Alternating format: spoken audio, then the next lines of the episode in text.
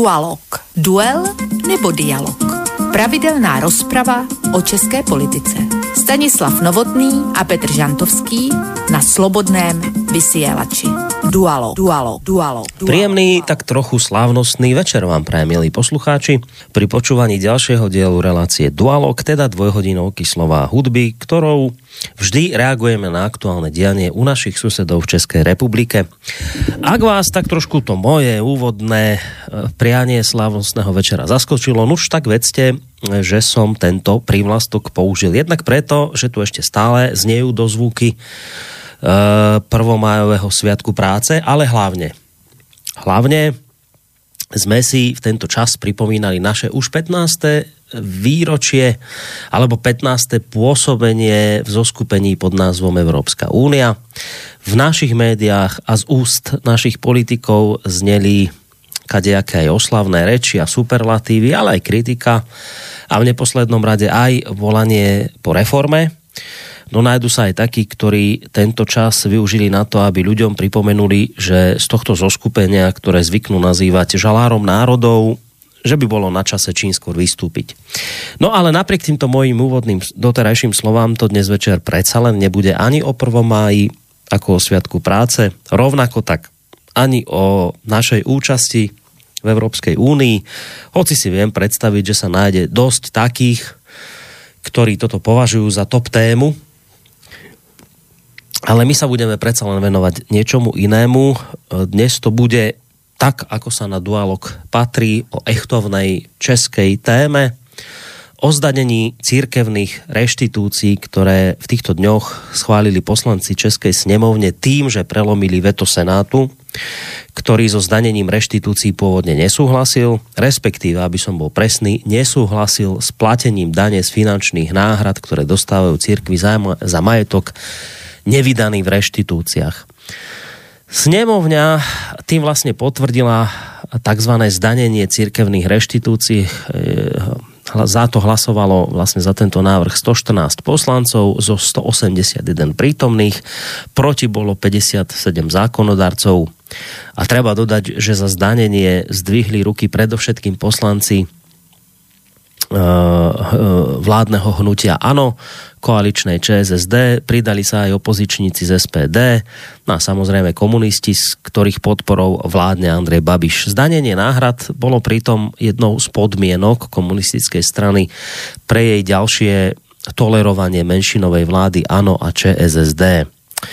Časť senátorov a najmä opozičných poslancov už avizovala, že sa s touto záležitosťou obrátia na ústavný súd. Kriticky naladení sú samozrejme aj predstavitelia jednotlivých církví. Najčastejšie sa vyjadrovali predstavitelia rímsko-katolíckej církvy argumentu porušením princípov právneho štátu, porušením ústavy, hovoria o populizme politikov a tak ďalej. Naopak komunisti, ktorí zdanenie pretlačili, tvrdia, že zdanenie cirkví zavádza rovnosť subjektov, ktorým štát vypláca nejaké peniaze a teda aj církev bude tak ako každý iný subjekt v krajine zdaňovaný 19% sadzbou.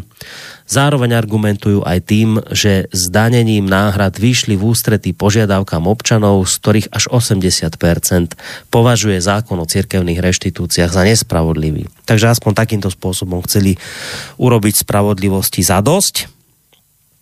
Podľa odhadov, ak teda sa zdania tieto cirkevné reštitúcie, ak by to prešlo aj cez ústavný súd, tak eh, by štát získal nejakých 380 do 400 miliónov korun ročne. Zákon o cirkevných reštitúciách, už len takých zo pár technických informácií, platí od roku 2013, upravuje náhradu za majetkové krivdy z dôb komunistického režimu. Církvy by mali od štátu dostať späť nehnuteľnosti v hodnote asi 75 miliárd korún českých a odškodné 59 miliárd za nevrátené budovy a pozemky a to postupne do 30 rokov. Potom už e, štátny rozpočet nebude církvám platiť nič. Tým sa vlastne dokončí odluka církvy od štátu. 4 petiny odškodného pripadajú pritom na rímsko-katolícku církev, ten zvyšok na církvi ostatné. Treba povedať, vážení poslucháči, že církevné reštitúcie, respektíve všetko, čo sa toho týka, odluka církvy od štátu, toto naozaj nie sú žiadne nové témy v Českej republike. Práve naopak, roky, rokúce sa o týchto témach u našich západných susedov vášnivo diskutuje. Za ten čas zaznelo množstvo slov, množstvo argumentov pre a proti, zaznel hlas samotnej církvy alebo samotných církví, svoje povedali vrcholní predstavitelia svetskej moci, No a pripojili sa so svojimi názormi samozrejme aj najrôznejší odborníci od právnikov cez politológov až po historikov. Avšak ak by sme pátrali potom, ako toto všetko vníma taký ten radový, bežný občan a prečo na tieto témy tak citlivo reaguje, myslím, že celkom trefnú odpoveď e, v tomto smere e, ponúka jeden film, z ktorého krátučku, iba takú trojminútkovú časť vám uh, chcem pustiť v úvode dnešnej relácie. Ide o kázeň známeho reformátora Jána Husa, ktorá sa teda údajne, táto kázeň sa mala údajne dochovať uh, v doslovnom znení, ona je už stáročia stará, ale teda vraj sa dochovala. Samozrejme kritici hovoria, že to, tento film vyrobili za ťažkého socializmu, takže tam prepašovali socialistické myšlienky a neviem čo, ale zkrátka táto kázeň, ktorú budete počuť e, v tomto filme, tak má byť vraj doslovne dochovaná. Tak si to poďme vypočuť, lebo možno v takýchto a týchto slovách sa skrýva aj taký ten odpor väčšinovej časti bežného obyvateľstva Českej republiky. Tak poďme na to. Za onoho dne řekl papež prelátor svým a biskupům. Nejsem-liž já prvním náměstkem božím na této zemi? I odpověděli mu biskupové a preláti jeho. Zajisté, ty jsi prvním náměstkem božím na této zemi, svatý oči. I řekl papež, a sluší se, aby náměstek boží na této zemi, biskupové a preláti jeho byli bez peněz? I odpověděli všichni, zajisté, to se nesluší. Usmál se papež a řekl, čeho je nejvíce třeba prostému lidu říšnému. I povstal jeden biskup tlustý jako káč a odpověděl, odpuštění hříchů, svatý oče. I rozkázal papež, Výjděte tedy do světa a prodávejte odpustky. Čím více jich prodáte, tím lépe a veseleji nám bude tak jako hejno krkavců snesli se na tuto zemi prodavači odpustků, aby tu vyklovali kde jaké srnko zlata nebo stříbra. Neznají slitování, jejich srdce jsou stvrdlá a jejich ústa zjedovatěla závistí a lží. Vším kupčí, všechno prodávají. Chceš pokřtít dítě? Zaplať. Vyspovídat se? Zaplať. Chceš poslední pomazání? Zaplať. Chceš hloupit? Vraždit? Zaplať. A bude ti odpuštěno, ale podle toho, kdyby sám ďábel přišel a zaplatil, vstoupil vy na nebes.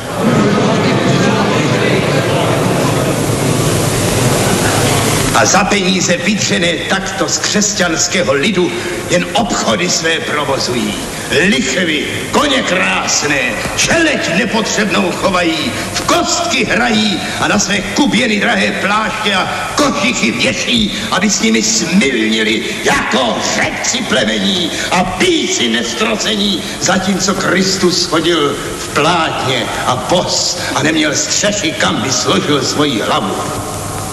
Ale poznejte se, loupešníci chudých lidí, i vrahové, zloději, svatokrátci, neboť lidé i Bůh vás proklínají. Nešťastným bohatstvím, v němž církev tone zjedovatělo a otráveno jest veškeré křesťanstvo na duši. Odkud svárové mezi papeži, preláty, biskupy a ostatními kněžími. Psi oko se hryžou, vezmi kost a přestanou. Vezměte prelátům, biskupům a ostatním kněžím peníze, bohatství, majetek světské panování a rázem se přestanou drát o místa, podplácet, přeplácet hodnosti i svárové mezi papeži přestanou. Pa... No tak, tak to nejako, tak to nejako to viděl svojho času Jan Hus.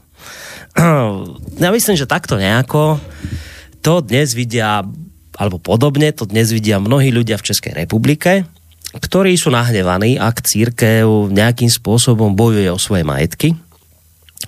Do akej miery je však do akej miery je však takýto pohľad pravdivý, alebo do akej miery je skreslený a nespravodlivý aj voči samotnej církvi. O tom, a nie len o tom, ale aj o iných veciach sa podebatíme v dnešnej relácii Dualog. Ja už na Skype linke vítam v tejto chvíli osvedčenú dvojicu dualogistov v podobe Stanislava Novotného, bývalého policajného prezidenta České republiky, toho času šéfa asociace nezávislých médií v České republiky. Stando, dobrý večer ti prajem. Dobrý večer, Borisy. Dobrý večer, Petře. Dobrý večer, vážení posluchači. Ďakujeme pekne. Dobrý večer Petrovi Žantovskému, to je druhý dualogista, mediálny analytik, vysokoškolský pedagog, publicista. Petře, dobrý večer aj tebe. Tak já zdravím samozřejmě tebe, Standu a všechny posluchače a posluchačky, ať jsou na celém světě kdekoliv. Ďakujeme pekne aj tebe a dobrý večer samozrejme do tretice aj vám, milí poslucháči z Bansko-Bystrického štúdia sa pripája aj Boris Koroni a pridávam technickú informáciu toho druhu, že ak budete chcieť, môžete sa do tejto našej dnešnej e, zaujímavej diskusie zapojiť, či už ste teda z Českej republiky, zo Slovenska, alebo kdekoľvek žijete, ako povedal aj Petr, a budete túto našu reláciu počúvať, môžete napísať buď mail na adresu studiozavinačslobodnyvysielac.sk, môžete reagovať aj cez našu internetovú stránku, keď si kliknete za, na zelené tlačítko otázka do štúdia. No a napokon máte možnosť priamo nám zatelefonovať na číslo 048 381 0101. No, skôr ako sa ale dostaneme k tejto téme, ja predsa len, keďže som to tam v úvode spomínal, že my sme v takom polosviatočnom období, však 15 rokov je 15 rokov, už 15 rokov sme v Európskej únii, tak my ako aj vy, Uh, tak som si povedal, že sa vás predsa len, hoci to nie je téma dnešného večera, ale že sa vás teda predsa len opýtam, že, že že čo vy a 15-ročné, 15-ročné fungovanie v Únii, tak samozrejme ja už o vás viem a to vedia aj poslucháči z tých relácií, ktoré ste tu odvysielali. Bolo by naivné pýtať sa vás, či ste oslavovali. To je samozrejme asi u oboch ťažko predpokladateľné, ale tak tak civilne, že čo vravíte na tých 15 rokov členstva Českej republike a, a poťažmo aj Slovenska v Európskej únii. Je aj dôvod na nejakú oslavu, alebo tam vidíte len negatívne body? Tak jestli mám třeba já začít? Začni, Stando. Uh, tak eh, já teda tam eh, těch pozitivních bodů opravdu dnes už moc nevidím a měl jsem pochybnosti od samého počátku, eh, když jsme do Evropské unie vstupovali a zdálo se mi, že to je něco, co bude ohrožovat do budoucna naší samostatnost, suverenitu a tak dále, ale člověk si ještě nebyl schopen tehdy spočítat, jaké všechny další škody napáchá to naše členství, to znamená minimálně majetkové a má potom samozřejmě morální. No dobre, a teda, keďže nevidíš tam veľa tých pozitívnych bodov, tak ty si dnes ten, ktorý volá po reforme Európskej únie alebo po odchode zo žalára národov. Já bych rád, aby se dala Evropská unie reformovat, ale zároveň se skeptický a myslím si, že to je nemožné, že reformovatelná není, takže e, při první vhodné příležitosti e, odejít z Evropské unie, to je můj e, vlastně takový nej, čistý ideál. Jsem takový notorický čexitář. No, Petře, tak je to neuveriteľné, ale Stando je skeptický v nejakých veciach. V tomto smere nie je taký nenapraviteľný optimista. Tuto je skepticizmus celkom evidentný u neho. No tak tie isté otázky je na teba, Petře. Tak ako je to s tými pozitívami u teba? Vidíš tam nejaké a prípadne teda si eh, Čech exitár, alebo teda reformátor? Ako, to si, ako je to u teba? To je velice těžký. Já mám rád historické analogie, často je tady používám a mně se vždycky, když se o tom bavíme, vybaví takový ten, takový ten tradiční bolševický alibistický eh, výrok typu on ten socialismus by vlastně nebyl špatný, jenom je špatně dělaný špatnýma lidma. Já si myslím, že to prostě není úplně, není úplně logické. Prostě systém, který je z principu dobrý, ta dobrota toho systému přece převálcuje nedobrotu lidí, kteří ho třeba zneužívají nebo, nebo nějakým způsobem diskvalifikují nebo kazí. Eh, a eh, ona ta jednota obsahy, obsahu a formy není jenom eh, nějaká floskule z antického dramatu. Ono to, ono to skutečně by mělo platit a já se domnívám, že i platí. Takže jestliže tu, tu Evropskou unii oni postavili z, od, v podstatě minimálně od konce 80. let, začátku 90. let, kdy Eh, se tomu říkalo ještě eh, nejprve EHS, poté Evropská společenství a šlo tam vlastně o ty čtyři základní svobody, to znamená pohyb lidí, kapitálů, eh, zdrojů a, a, a, a financí. Vlastně byly to, byly, to, byly to samé výhody, ke kterým se ta evropská, řekněme, kapitalistická část dopracovávala poměrně dlouho. Samozřejmě, že v tom byly spousty záludů a od, od společenství uhlí a oceli a tak dále, ale já nebudu teď tady školit naše posluchače, každý to určitě zná, jsou to notoricky známé věci, ale jako ten princip v zásadě byl výhodný pro ty členy. V okamžiku, kdy jsme tam vstupovali my, Uh, už začalo být uh, poměrně zřejmé, že to ty nevýhody při, převyšují eh, výhody a proto mnoho lidí hlasovalo v tom referendu proti. Byl jsem mezi nimi. Eh, jak jsem se teď nedávno dočet, eh, tak pan prezident Klaus taky. I když on byl jaksi funkčně ten, který nás do té, země, do té unie přivedl spolu s tehdejším premiérem Špidlou, tuším, tak, tak sám, sám intimně prostě hlasoval proti, protože celému tomu projektu začíná nedůvěřovat, ten projekt začal smrdět administrativou. A e, takovým tím byrokratismem, byrokratismem e, toho komunisticko-sovětského typu, e, proti kterému my jsme, jo, Standa i já jsme lidi, kteří jsme v tom režimu e, prožili poměrně dlouhá léta. Mě bylo při pádu komunismu 28 a 27 a Eh, tudíž jsem to měl načerpáno docela hojně a nechtěl jsem nic takového. Už nikdy jsem nechtěl nikdy být eh, obětí nějakého systému typu takového toho poloorvelského nebo korvelovi směřujícího eh, byrokratismu, který se mnou zachází jako, jako s nějakou Eh, kostkou v dominu nebo v nějaké takové dětské hře. Chtěl jsem žít sám za sebe svůj vlastní svobodný život, své vlastní omily a tedy a tedy a tedy. To pro mě znamenalo slovo, slovo svoboda a tedy od, odpovědnost. Eh, Evropská unie nikdy od toho 95. kdy se začalo navážno mluvit o, o našem vstupu, eh, nikdy žádným zdrojem svobody a už vůbec neodpovědnosti nebyla. Že ve mně, ve mně zbuzovala od počátku, a teď si fakt nehraju na chytrýho, že jsem to dávno věděl. Ne, ne, ne, ne, ne. To byly intuitivní, intuitivní pocity z toho, když jsem viděl, co se děje, jakým způsobem vznikají různé směrnice, jak vlastně funguje špatně ten samotný mechanismus a to ještě zdaleka nebyla žádná Lisabonská smlouva, nic takového tak jsem říkal, ne, to nechci, já chci žít v Česku, já jsem tady, jsem si to od, odpracoval za komunistů, tady vždycky se říkal, proč teda nezdrháš, ale když se ti to nelíbí, já jsem říkal, ale já jsem tady doma, ať jdou pryč oni.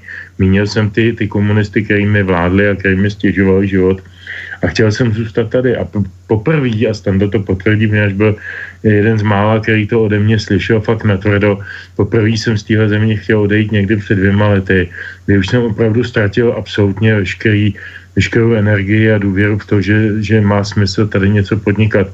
Neudělal jsem to, jsem tomu rád a asi to nikdy neudělám, protože jsem tady přišroubovaný k té zemi, ale je mi strašně smutno, kam se ta zem, země dostala. Čili pro mě tohleto 15. výročí není výročím e, k oslavě, ale ke smutku. No dobré, a no, len, já, len do... já bych ještě doplnil no. možná Petra v tom, že e, samozřejmě některé ty lákavé věci, které byly spojeny s Evropskou unii, e, to znamená například prostě ten pohyb kapitálu a pohyb osob, se ukazuje také, že nebyl tak úplně e, tou skvělou výhodou, e, protože e, na druhou stranu ten e, plán, to znamená nejprve e, pomoci e, těm e, bývalým e, nebo těm, těm původním státům združeným v Evropské unii, e, pomoci jim s jejich krizí spotřeby, prostě potom gradoval do až vlastně vykrádání e, těch nových států. A e, tím, že jsme se stali vlastně dokonce v podstatě jejich potravou, tak se ukazuje, že některá, ty, některá ta předsevzetí Evropské unie, že tedy otevřou ten prostor pro pohyb kapitálu a osob jsou velmi e, liceměrná a že e, dnes se ukazují pro nás e, de facto zničující. Takže i ten, pohyb, ten volný pohyb a nekontrolovaný pohyb kapitálu a lidí znamená spoustu problémů s migrací, spoustu problémů s naší bezpečností a znamená to veliký problém, ten největší problém vůbec s nadvládou nadnárodních korporací.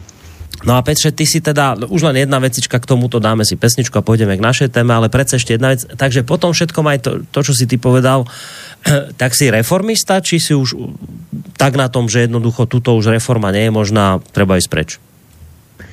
E, já si myslím, že tahle otázka pro mě osobně teď vůbec takhle nestojí, protože tady žádnou reformu nikdo neudělá. E, jednak je ta, ten systém už tak strašlivě prožluklej a pro, prolezlej svýma vlastníma červama a metastázama, že ho nelze reformovat. On prostě jenom spadne. Eh, všechny keci všech naivních, já se omlouvám za to výrazy, ale to se fakt nedá jinak říct, všech takových jakoby na naivitu voličů sázejících eh, politických subjektů, teď jsem dneska dostal nějaký leták, zařídíme, že Eh, v Evropské unii nebudou platit dvojí kvality potravin. Zařídíme, že nebudou zakázány tradiční dávky. A to jsou všechno přece blbosti. Přeci všichni ty lidi nejsou pitomí, co tam kandidují pod těmito hesly a vědí, že lžou, jako když tiskne. A že je to jenom snaha dostat se k tomu, té trafice, která činí 500 až 750 tisíc měsíčně. O nic jiného těm lidem nejde. A nevěřím tomu, že tam někdo vstupuje. Je jediný možná, já bych udělal takovou drobnou výjimku, Jediný europoslanec, kterýmu jsem opravdu věřil, to, co říkal, byl Honza Keller, eh, který teď končí a už odmítl kandidovat. Myslím pana profesora Kellera z Ostravské univerzity, který, eh, který byl velmi autentický, všechno, co kdy kde řekl a napsal, bylo proti Evropské unii a opravdu se snažil tam vystupovat velmi konzistentně se svými ostatními názory. Ale takových opravdu bylo jako šafránu. Čili já si nemyslím, že ta věc je reformovatelná, ani si nemyslím, že oni ji nechají spadnout hned tak rychle. To, že, to, že dokonce i pan prezident Klaus nedávno eh, včera nebo kdy někde prohlásil v seznamu zprávy v televizi, eh, že, že eh, si nemyslí, že je situace nazrálá na Czexit, No není, samozřejmě vidíme, jakým způsobem komplikují eurobyrokrati Brexit Britům, jakým z nich dělají otroky, jakým z nich dělají totální stádo ovcí a blbců, kteří se údajně nechali napálit nějakou propagandou. Určitě to zase brzy připíšou vlivu Kremlu a Putina a že on to zařídil, že Britové hlasovali tak, jak hlasovali a že je potřeba to hlasování předělat. Teď už jsme to zažili s Lisabonskou smlouvou v Irsku. Je to všechno jako strašlivě veliká habaďura a veliká lež. A tak lež se zbortí až okamžiku a zbortí se najednou. To nebude tak, že vystoupí nějaké Česko, Maďarsko, Polsko, Británie, e, e, nevím kdo, Island. Ne, e, to se zbortí najednou ekonomicky, protože ta celá věc už na sebe nebude mít. Vemte si jenom ty, ty kvanta summitů, které se konají, to je ročně prostě, já nevím, 20 a více summitů. Stěhují se ze Štrasburku do Lichtensteina, z Lichtensteina do, do, do Bruselu, Mezitím mají ještě samity v, v různých zemích eh, členských, Paříži, v Berlíně, blé, blé, blé. To jsou nepředstavitelné miliardy eur, které tečou do záchoda. Jenom proto, aby se tam tyhle ty potentáti mohli dobře najíst, dobře pokecat, ukázat na kamery a napsat, že se připravuje na další summit to je něco, co je absolutně, to je rakovina, jo? to je politická rakovina, která sama sebe sežere v okamžiku, kde na ní už nebudou peníze. A čím více nám přijde, co já vím, třeba migrantů nebo jiných podobných nákladných činitelů do, do na evropské území, tím se to jenom urychlí. Prostě ta, ta, ta Evropa už je dneska bez šance na záchranu. Čili já nejsem ani čexitář, ani nečexitář. Pro mě to není otázka vystoupení nebo nevystoupení. Ta věc se prostě zbortí. Já jenom doufám, že to nebude za podmínek války. No, dobre, tak z toho, čo ste povedali, obaja mi je jasné, že nejaké tie vlajočky európske ste nedávali na okná. E, my sa presunieme k našej téme, ale ešte predtým si ide milú povinnosť splniť opäť Petr, lebo zase vyberal a vybral, tak ideme zistiť, že čo vybral. Myslím samozrejme po hudobnej stránke. Tak pod na to.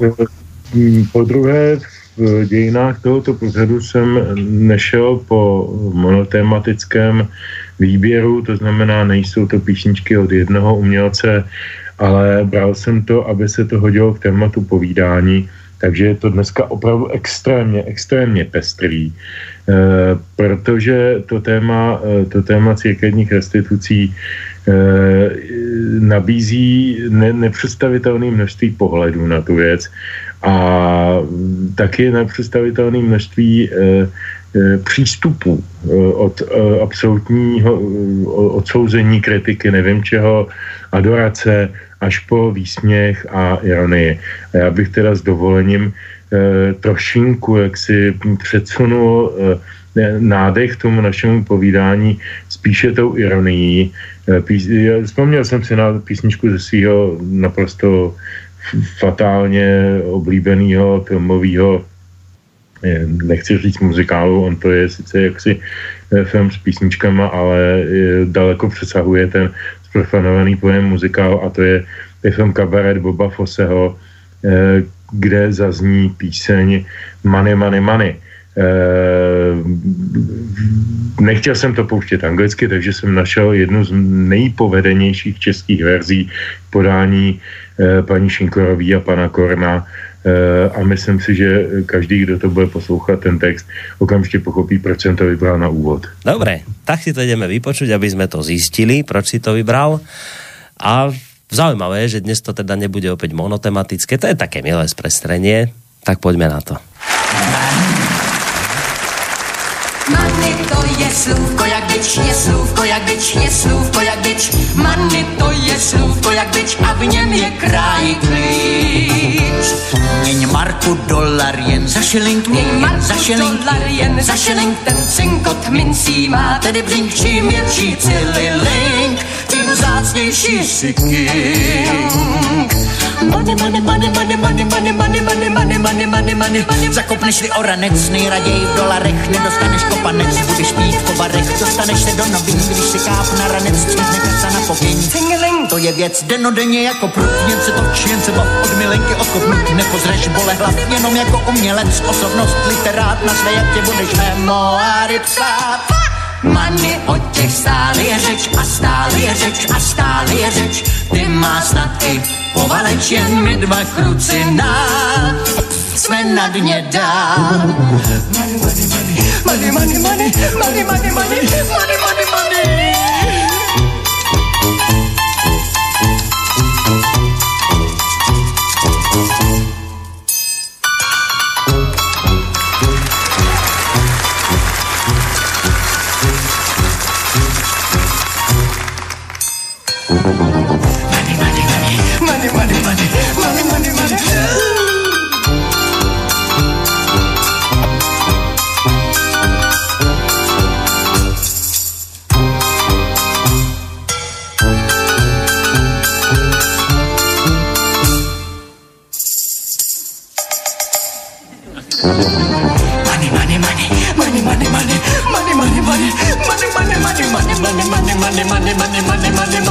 money, money, money, Když si vadne na topíš, neměčím a jen brástilo, mrzne to se brž, nebo bráslo je rž, potrhaných tenisek, vyvaných tetoňák, jeden se sněhem vysek, máli jen baloňák, holky běžní milovat, pomožím, čekat dnes nebo dláska, akorát vede nás do nebe, když na nás zaklepe hrát, ratatat, ratatat, chceš se najíst.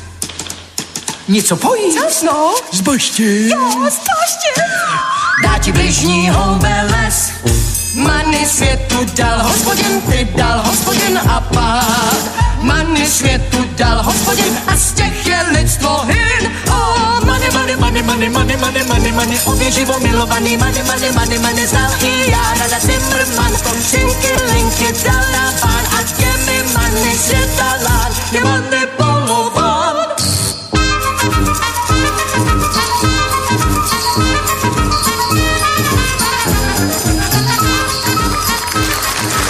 Tak prvú tematickú vecičku hudobnú máme za sebou, 13 ešte čakajú, budeme tu s vami, vážení poslucháči, do 22. hodiny 30. minúty, to znamená ešte nejakú hodinku a pol. V prípade, že sa tá debaty, ktorú ideme teraz rozbehnúť, budete chcieť zapojiť, maily studio zavinať slobodnyvysielac.sk, zelené tlačítko otázka do štúdia cez našu stránku, alebo telefónne číslo 048 381 0101. Na linke na Skype mám Petra Žantovského a Stanislava Novotného, osvedčenú to dualogovú dvojicu, s ktorou túto tému budem rozoberať.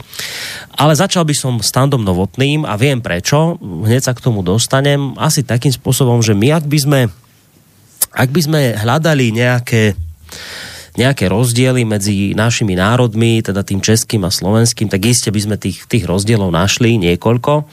Ale jeden z takých tých výrazných rozdielov podľa mňa je v tom, že napríklad aj vo vzťahu k církvi a, a, a vôbec k tým duchovným veciam, v tomto mám pocit, že sú tieto dva naše národy odlišné, kým u vás sa to aj dejine samozrejme e, vyvinulo tak, že vy vlastne patríte medzi najsekulárnejšie krajiny sveta. U nás e, jednotlivé církvy naďalej požívajú relatívne vysokú autoritu.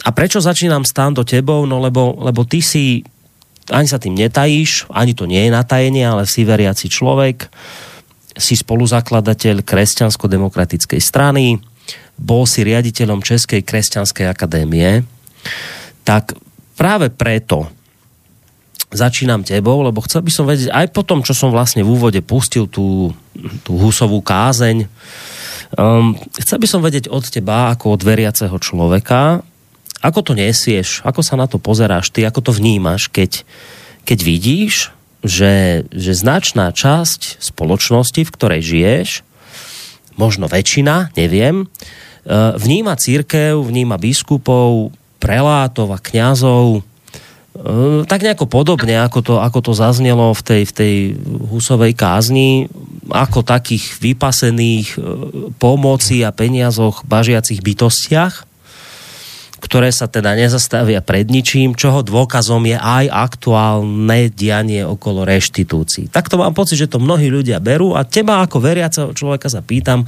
ako toto všetko na tebe pôsobí. No tak samozřejmě, ty si pustil teda to kázání, eh, kázání mistra Jana a to kázání, jestli se všiml, se týkalo biskupů, prelátů a tak dále, fyzických osob v církvi. E, tady se bavíme o nějakých restitucích, bavíme se o nějakém navracení majetku, ale bavíme se o navracení majetku institucím, instituci. Eh, to je docela důležité, protože eh, my se musíme opravdu vrátit zpátky do té historie. Ten film je samozřejmě velmi zkreslující eh, Vávru film, ale nicméně v tomto smyslu já tomu Husovi naprosto rozumím a musím říct, že v řadě těch kritických momentů jako se s ním velmi shodnu. Já s tím nemám žádný problém, protože o tom můžu mluvit velmi dlouho, proč si myslím, že je vybral Petr tu písničku velmi dobře, protože opravdu prachy, prachy, prachy a já neslyším nic jiného než prachy a rád bych tedy eh, speciálně tedy od církve římskokatolické, eh, od své církve slyšel eh, něco úplně jiného. Slyšel bych rád, že brání křesťanství v této zemi proti třeba islámu, že se snaží tvrdě vystupovat proti všelijakým těm genderovým ideologiím, že rozumí problémům migračním a tak dále a tak dále a že zároveň prostě poskytují nějakou opravdu blízkou náruč těm eh, nejenom věřícím, ale samozřejmě všem, eh, kteří eh, o to stojí v této zemi.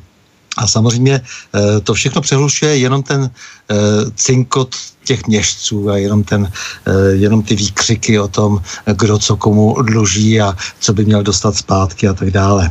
Takže mě tam jako na tom, na tom Husovi eh, je sympatické to, že on se zaobíral těmi lidmi, eh, kteří by měli být těmi frontmeny křesťanské lásky a zajímají jenom ty prachy.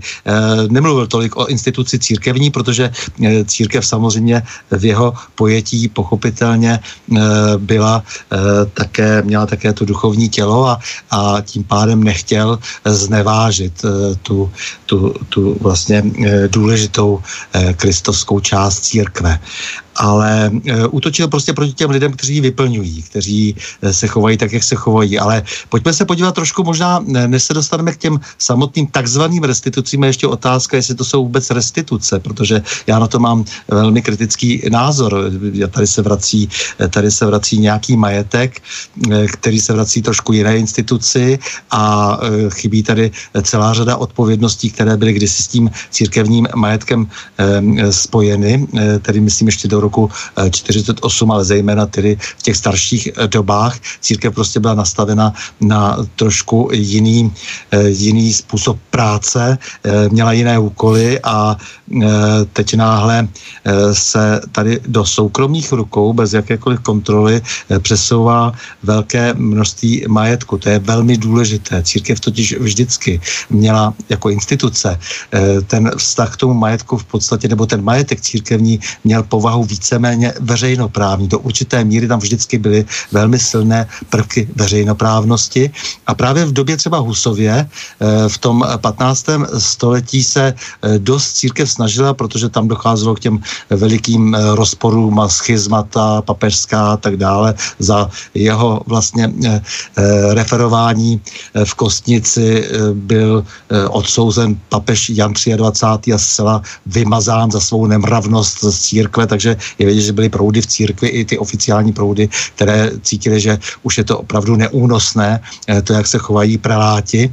Eh, mimochodem, vzpomínám to proto, protože Jan 23. potom eh, se objevuje až v 50. letech 20. století a to je ten, který začal s druhým vatikánským koncilem, protože to jméno prostě bylo, bylo vymazáno s Salemem. Nebylo, hmm. nepoužívalo se ten, ten papež zmizel. Hej. Stando. A No. Prepač, že ti do toho skočím, ale takto. My k tým, k tým tvojim výhradám k reštitúciám, k tomu sa dostaneme. Ja teraz len, ja teraz len pátram potom na úvod, že či ty no. ako veriaci človek máš pochopenie pre ten hnev značnej časti obyvateľstva, ktorý aj v týchto reštitúciách prostě vidí niečo, že biskupy, nenažraní, preláti, tuční, vypasení, už zase peniaze, hej? A ne, z toho, čo si povedal, mi to ano. vychádza tak, že ty to vnímaš tak, že samotní aj ľudia pôsobiaci v cirkvi si môžu za tento stav, že to nie je, že tak, že by teraz ľudia ich obviňovali nepre, akože krivo. Ty tam prostě počuješ to cinkanie peňazí a to ťa ako veriaceho človeka vyrušuje a hnevá. Takto som to pochopil. Ano, protože to přelušuje všechno a ty peníze potom neslouží tomu, čemu mají sloužit a e, zdají se potom jaksi účelem sami pro sebe. E, a to, to, mě na tom, to mě na tom vadí. Takže já těm lidem naprosto rozumím a proto jsem mm. se vrátil ale k tomu, k tomu kázání toho Husa, protože ten se samozřejmě zaměřoval také na ty jednotlivé osoby, protože tehdy šlo o to, aby vlastně církev oddělila vlastně i ty osobní potřeby těch prelátů, co se stejně moc nakonec nepovedlo, od potřeb instituce. To, to bylo velké téma té doby. E, to jsem chtěl říct. A já ti řeknu, v čem vidím ten základní problém, o kterém se málo mluví veřejně. Eh, ten eh, celý eh, restituční kolotoč byl rozjet jako návrat jaksi do, nebo návrat vlastně jako, jako co si, co by mělo vytvořit vlastně úplně nějakou novou situaci. Odluka církve od státu, to je sice fajn, ale poprvé tady vlastně navrací majetky, které byly určeny původně veřejným účelům a tak to opravdu bylo a těžko se z toho kdo vylže, tak se se navrací vlastně jenom jakoby soukromé instituci a je to regulováno potom tedy normami soukromého práva. Rozumíš, když to, byl, když to bylo veřejné právo, když jako do toho nějakým způsobem mluvilo, to byly ve středověku patronáty a potom to byl patronát dokonce i československého státu třeba e, v podstatě. E, byl tam vždycky nějaký dozor, druh dozoru, protože samozřejmě ten majetek e, byl nejenom, že velmi rozsáhlý, ale zároveň prostě tím, že církev vlastně plnila některé veřejné úkoly, tak proto to bylo vlastně i tím způsobem vlastně jaksi kontrolováno. To se dostaneme až ke svatému Augustínovi, který říká prostě v, ve svém slavném spise o obci boží, de civitate zdejí, že je třeba rozdělit tu moc na duchovní a světskou, protože si tak trošku taky zároveň konkurují, jak se potom ukázalo, že je to, že je to dokonce v mnoha případech i dobře. Ale najednou se tady stane, stalo něco úplně jiného. Dřív totiž bylo z hlediska těch veřejných potřeb eh, třeba kontrolováno dispoziční právo, aby nebylo možné tak jednoduše ten majetek zcizit. Eh, byly tam různá, byla tam různá omezení, aby sloužil opravdu tomu, čemu má sloužit. To znamená sakrální budovy, eh, kultu a ty, všechny ty, to, všechno to příslušenství, aby tedy sloužilo k tomu, aby teda církev naplňovala nějakou svoji roli. A teď je tady něco, to, to je nový moment a ten mě velmi znepokojuje. Já musím říct, že co by jsem se snažil, jak si co by poradce, když si kardinál Velka mu říkat, jak si holou pravdu, že s tím jsem naprosto tedy nesouhlasil, protože ty tendence byly už jako v těch 90. letech a on se kvůli tomu strašně rozčiloval a já jsem říkal, nezlobte se, ale prostě je to tak, oče kardinále, prostě jestli církev nebude tady vážně plnit svoji roli, kterou plnit má a budou to vidět všichni a budou mít pocit, že ta církev jak si, si i tak trochu zaslouží ten nějaký větší majetek a nějakou, nějakou, nějaký způsob zabezpečení ekonomický, tak to celé nemá vůbec smysl, protože v minulosti si to vlastně musela zasloužit. Takže o tomhle rozdílu já jsem chtěl hovořit, to je totiž dost podstatné. Tady se stalo něco naprosto nového. Tady se opravdu ten majetek vlastně se viděl, co by soukromý majetek, eh, tak se s ním zachází eh, a od toho roku 2043 teda definitivně ta církev bude odloučena eh, od státu, ale zároveň prostě bude se s tím majetkem a už se s ním tedy často dělá úplně co chce. Dobre, a keď a sa len pozrieme to... na ten inštitút odluky církvy od štátu, tam ty si toho zásadný kritik, alebo, alebo máš pri tento formát nějaké pochopení? Že má, to má, aj... proto, má proto velké pochopení, akorát, že chci říct, že speciálně třeba u římskokatolické církve se ta, ta, ta se vždycky vyvíjela vlastně v souvislosti se státem nějakým způsobem. Ona tam byl, tam byl vždycky nějaký kooperační, eh, kooperační model nebo nějaké prvky kooperace. To znamená, že plnila nějaké své v různých dobách, eh, někdy tedy byla, byla vlastně totálně vlastně základnou tedy v, té, v, tě, v, tě, v těch, těch dávných časech eh, všeho možného, co se týkalo kultury a eh, jaké, no vlastně č, čehokoliv vlastně, co nějakým způsobem od duchovna po kulturu eh, souviselo s životem společnosti. A eh, posléze samozřejmě ztrácela tyhle ty svoje, eh, tyhle ty svoje role, no ale e, jsme teď prostě v situaci, prostě, kdy vlastně celou tu řadu lidí vlastně už úplně postrácela jako definitivně, jo, ale e, takže může se sice odloučit od státu, ale pak se musíme ptát, jak, jak tedy velké množství na, tu, na to odloučení těch prostředků potřebuje. A jestli teda bude i nadále zpravovat ty sakrální budovy, které spravuje vlastně svým způsobem jako kulturní dědictví nás všech, včetně ateistů, protože já jsem, já razím pojem kulturního křesťanství, to znamená, že i lidé třeba nevěřící se určitě hlásí eh, k základům naší civilizace a ty hmm. jsou křesťansko-helénské a tak dále. Takže, takže eh, pro mě je důležité, aby všichni měli dosah na to, eh, co vlastně ta církev, která kdysi byla sama na tom poli po rozpadu římské říše a celá staletí se uvnitř ní ve všelijakých sporech a ve všelijakých složitostech utvářel ten náš duchovně kulturní svět, tak aby si všichni vlastně mohli na, ty, na to sáhnout a měli eh, právo trošku vlastně mluvit i do toho, jestli se náhodou nezašantročí teď eh, celá řada historicky zajímavých budov, jestli nepropadnou do no. bank, eh, jestli se náhodou nestratí v tom celém kolotoči v nějakém podivném bankovním systému, který se těšil na celou tu restituci. Nesmíme zapomínat, že církev v tom opravdu nejede sama. Do určité míry ty pravidla pomáhaly nastavovat politici a tady musíme být velmi nastraženi a pak se dostaneme až k té současné situaci, proč tomu tak je je. No a keď je to takto, a to je posledná otázka na teba, potom pôjdeme na Petra, že a keď je tu toľko to rizik, ktoré si teraz spomenoval, prečo si potom priaznívcom odluky církvy od štátu? No já jsem příznivcem toho, aby teda církev opravdu stála, stála sice na jedné straně na svém, ale zase zároveň si myslím, že tam ta nějaká kooperace být musí. Například já bych se vůbec nevzdával toho, že stát se bude starat o, o církevní památky, protože pokud se to stane, eh, tak se obávám, že eh, může dojít k tomu, že se také budou někteří eh, církevní představitelé chovat jako utržení eh, z řetězu, zvláště v situaci, kdy ta církev je dnes velmi personálně podvyživená. Eh, církev opravdu nemá dost eh, kvalifikovaných lidí a nemá vlastně hlavně vůdce, kteří by eh, byli schopni eh, tu církev táhnout eh, tak, aby byla jasně tím jakýmsi duchovním světlem nejenom pro ty věřící, ale pomohla překonat i ty nejhorší překážky, které dnes, jak si v tom zlámání časů před námi stojí, takže celá řada lidí si řekne, k čemu nám vlastně jste. No Petře, čo ty a odluka církvy od štátu? Tak já mám trošku jednodušší postavení, možná jednodušší, možná ne vlastně než Standa, protože jako nepříslušník uh, té nejsilnější církve římskokatolické uh, se na ní mohu dívat z větší vzdálenosti uh, a uh, mohu používat, uh, řekl bych, exaktnější uh, hlediska.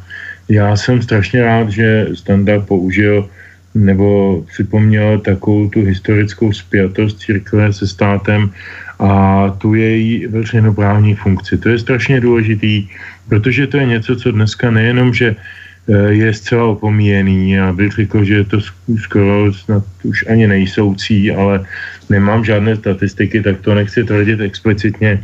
Fakt je ten, že dneska ty církve mají opravdu jiný postavení a jiný jiný, jinou funkci ve společnosti a svoji vlastní vinou často. často.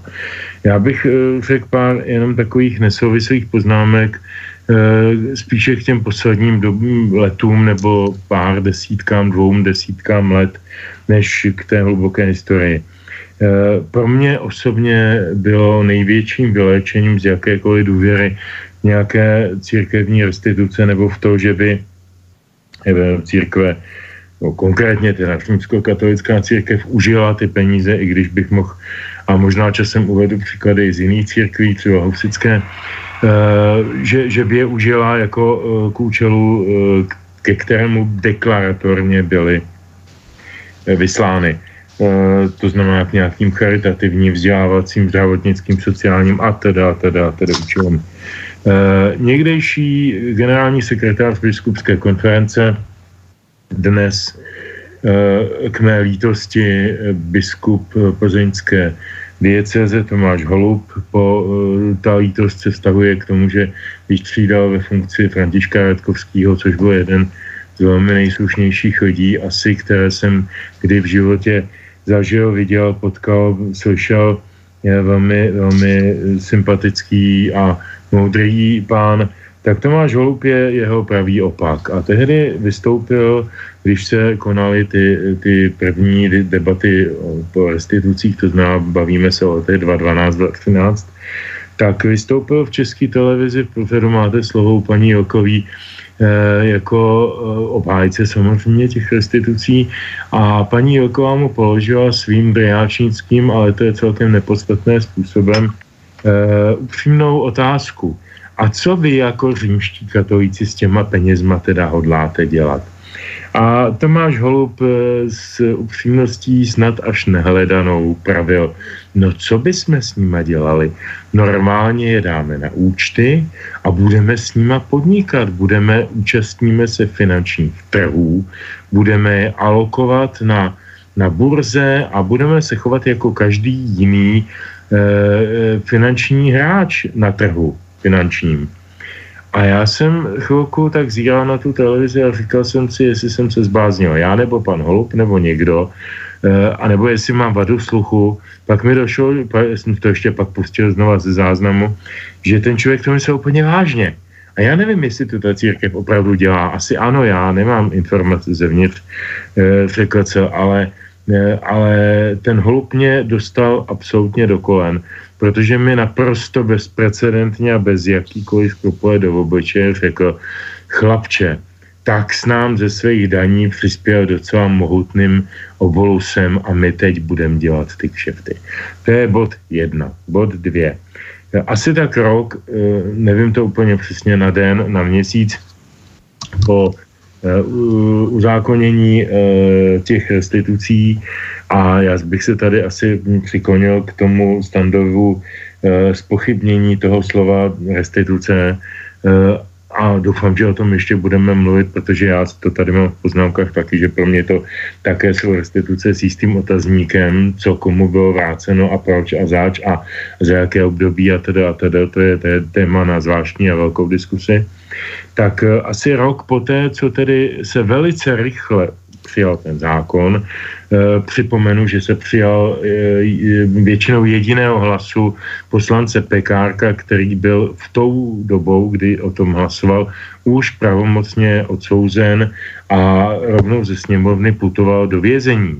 Tak poslance Pekárka ještě použil jako hlasovací číslo pak ho pustili do basy, nevím, kde je dneska, je mi to úplně jedno.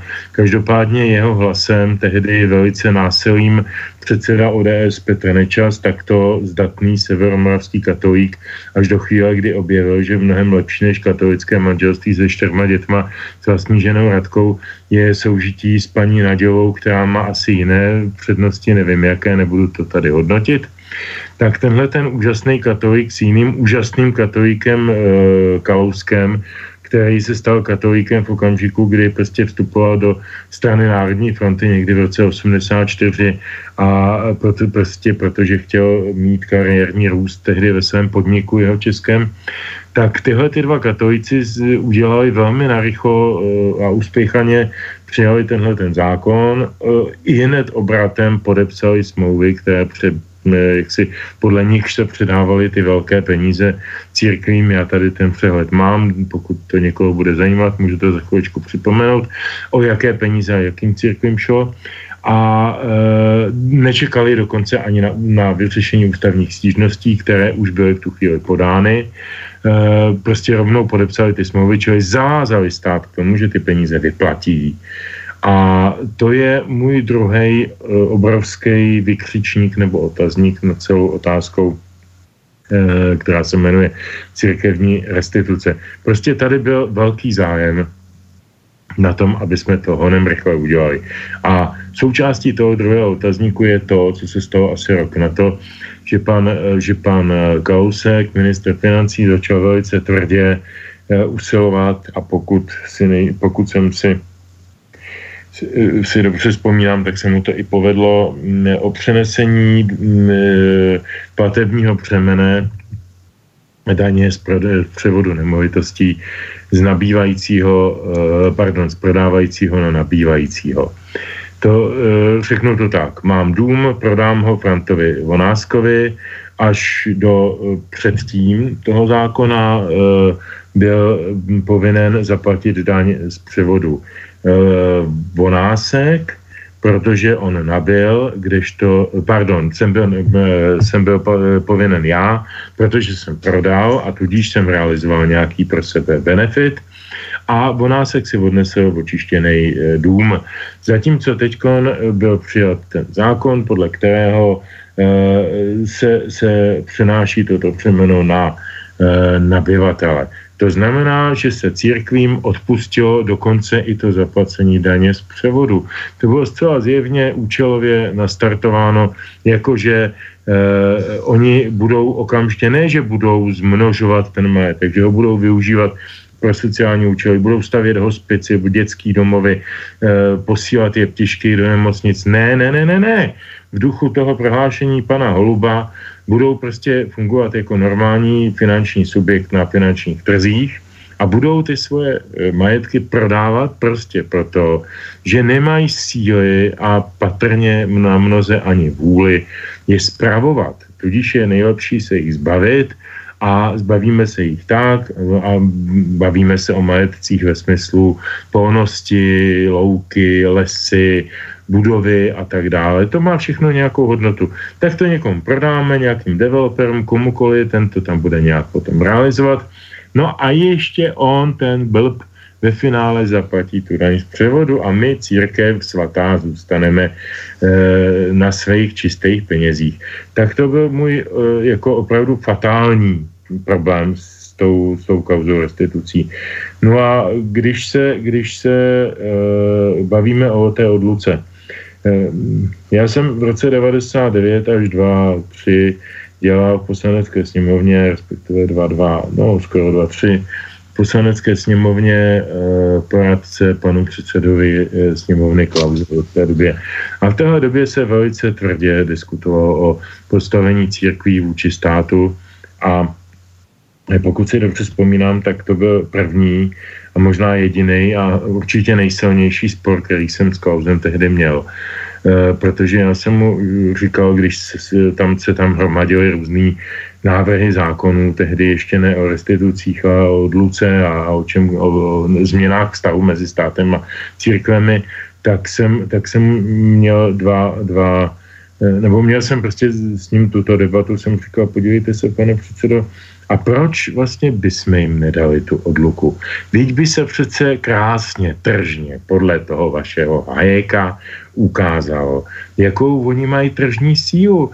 Tak prostě, tak je, pustíme je, opustíme je ze státu, nechme tady jsem, aniž by to standa předtím musel říkat, já jsem to tehdy zcela logicky připomněl taky, že stát má odpovědnost minimálně vůči těm památkám a musí se podílet na jejich sanaci a jejich, na jejich údržbě a provozu a tak dále, protože, eh, protože eh, je, to, je to kulturní hodnota, která je úplně jedno, jestli je po, po muslimech nebo po, po křesťanech nebo po komkoliv. Prostě je to, je to nějaká národní kulturní hodnota a je povinnost státu se na tom podílet. Ale jako pojďme, pojďme bavíme se o tom provozu, o těch obrovských eh, financích, které běžely na platy těch duchovních všech možných církví a, a, a teda a teda. Tak pojďme, pojďme, nechme jim tu odluku. A on tehdy říkal, vzpomínám si na to jako včera, Eh, to bychom je úplně ztratili z jakýhokoliv dohledu. Já jsem té větě moc tehdy nerozuměl a nesouhlasil jsem s ní a nelíbila se mi. Pak jsem říkal, podívejte, tak to zkuste teda takovou mírně socialistickou cestou. Tak udělejte ty daňové asignace, já vím, že jsou nesystémový, že to je špatně, protože to nabourává systém jaksi daňové spravedlnosti a daňové rovnosti ale aspoň to ukáže, bude to jakýsi indikátor toho, eh, jestli ta církev, ta či ona, má v obci, ve společnosti takové či onaké zastání a bude, budou ti lidé ochotni část svých daní alokovat tedy na provoz té církve, na provoz svého, svého náboženského združení nebo čehokoliv. Tak pojďme postupovat tímhle způsobem. No tak to to na mě chviličku křičel, že teda prosazuju nějaký socialistický vejmysly. No, on měl pravdu v podstatě, jo, že asignace jsou de facto socialistické, eh, socialistické opatření, nesystémový. Na druhou stranu, oni, oni by ty asignace tehdy velice vážně ukázali, že jestliže máme v, Česku jeden milion matrikových římských katolíků, tak do toho kostela jich chodí možná dvacetina do jesli a e, z té dvacetiny by zase nějaký zlomek byl možná ochoten přispívat na to, aby ten farář a ten ministrant měli na to kadidlo a na to mešní víno a na ty, na ty hostie. Já to říkám schválně takhle jako trošku vulgárně, ale je to v podstatě tak. Ochota těch lidí platit si tyhle věci navíc je minimální. A ono by se to skrz ty asignace prokázalo. E, k ničemu z toho nedošlo a poenta je v tom, co provedli Nečas s Klauskem. Bohužel, myslím si, že dneska Klaus křípe zubama stejně jako já, ale nedá se s tím vůbec nic dělat a e, jediný východisko, který bylo, ale opravdu jako velmi nouzový a taky velice nesystémový, je to zpětní dodanění tě, toho příjmu, který já osobně považuji za nejasný, nečistý a na mňa nemravný. Hej, tak k tomu sa dostaneme. Tu sa teraz viacero vecí spojilo naraz. To budeme musieť trošku rozpliesť, aby sa nám v tom poslucháči nezamotali, hlavne tí zo Slovenska. Ale dáme si malú chvíľu pesničku, len ešte otázka na standa od poslucháča Milana a preto prečítam teraz ten mail, lebo sa týka toho, o čom teraz rozprávame, o odluke církvy od štátu. Píše Milan, že dobrý večer, počúvam diskusiu. Pán Novotný hovoril o tom, že je v podstate priaznivec odluky církvy od štátu ako veriaci človek. Ne, neprislúcha mi hodnotiť, či je to správne alebo nesprávne. Chcem sa ho skôr opýtať, či si nemyslí, že štát príde odlukou církvy od štátu o nejaký kontrolný mechanizmus, ktorý teraz nad církvami má a potom ho už mať nebude. To je niečo podobné, ako si hovoril ty, Petře, že ti povedal uh, Klaus, že ale to si ich akože pustíme veľmi ďaleko zase od seba, že dobre by bolo mať trošku ich pod našou kontrolou, a v takom ako asi dobrom slova zmysle. Takže tá otázka na teba, Stando, od poslucháča, že či nepríde štát týmto o kontrolný mechanizmus nejaký, ktorý má a nebude mať. Já jsem to možná začal eh, předtím vykládat docela složitě, protože bych se samozřejmě rád vrátil úplně k té nejstarší historii, na to nemáme ale čas, takže bych vyprávěl tady o, ně, o, nějakých, eh, o nějakých patronátech a takových věcech, které s tím vždycky souvisely. To znamená, vždy se vlastně církev kontrolovala.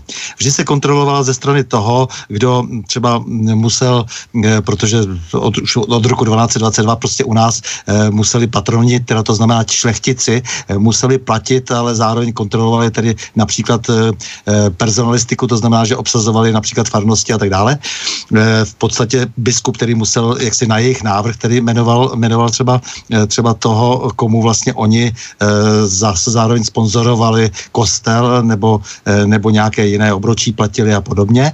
No a ta kontrola se vlastně ztrácí až teď. Já se vrátím ještě k té nedávné minulosti. V polovině 80. let se přišlo právě s tou odlukou církve od státu, podepisovali jsme posléze navrátilovou petici a vlastně vlastně všichni katolíci se chtěli tehdy odloučit od státu, tedy od toho komunistického státu.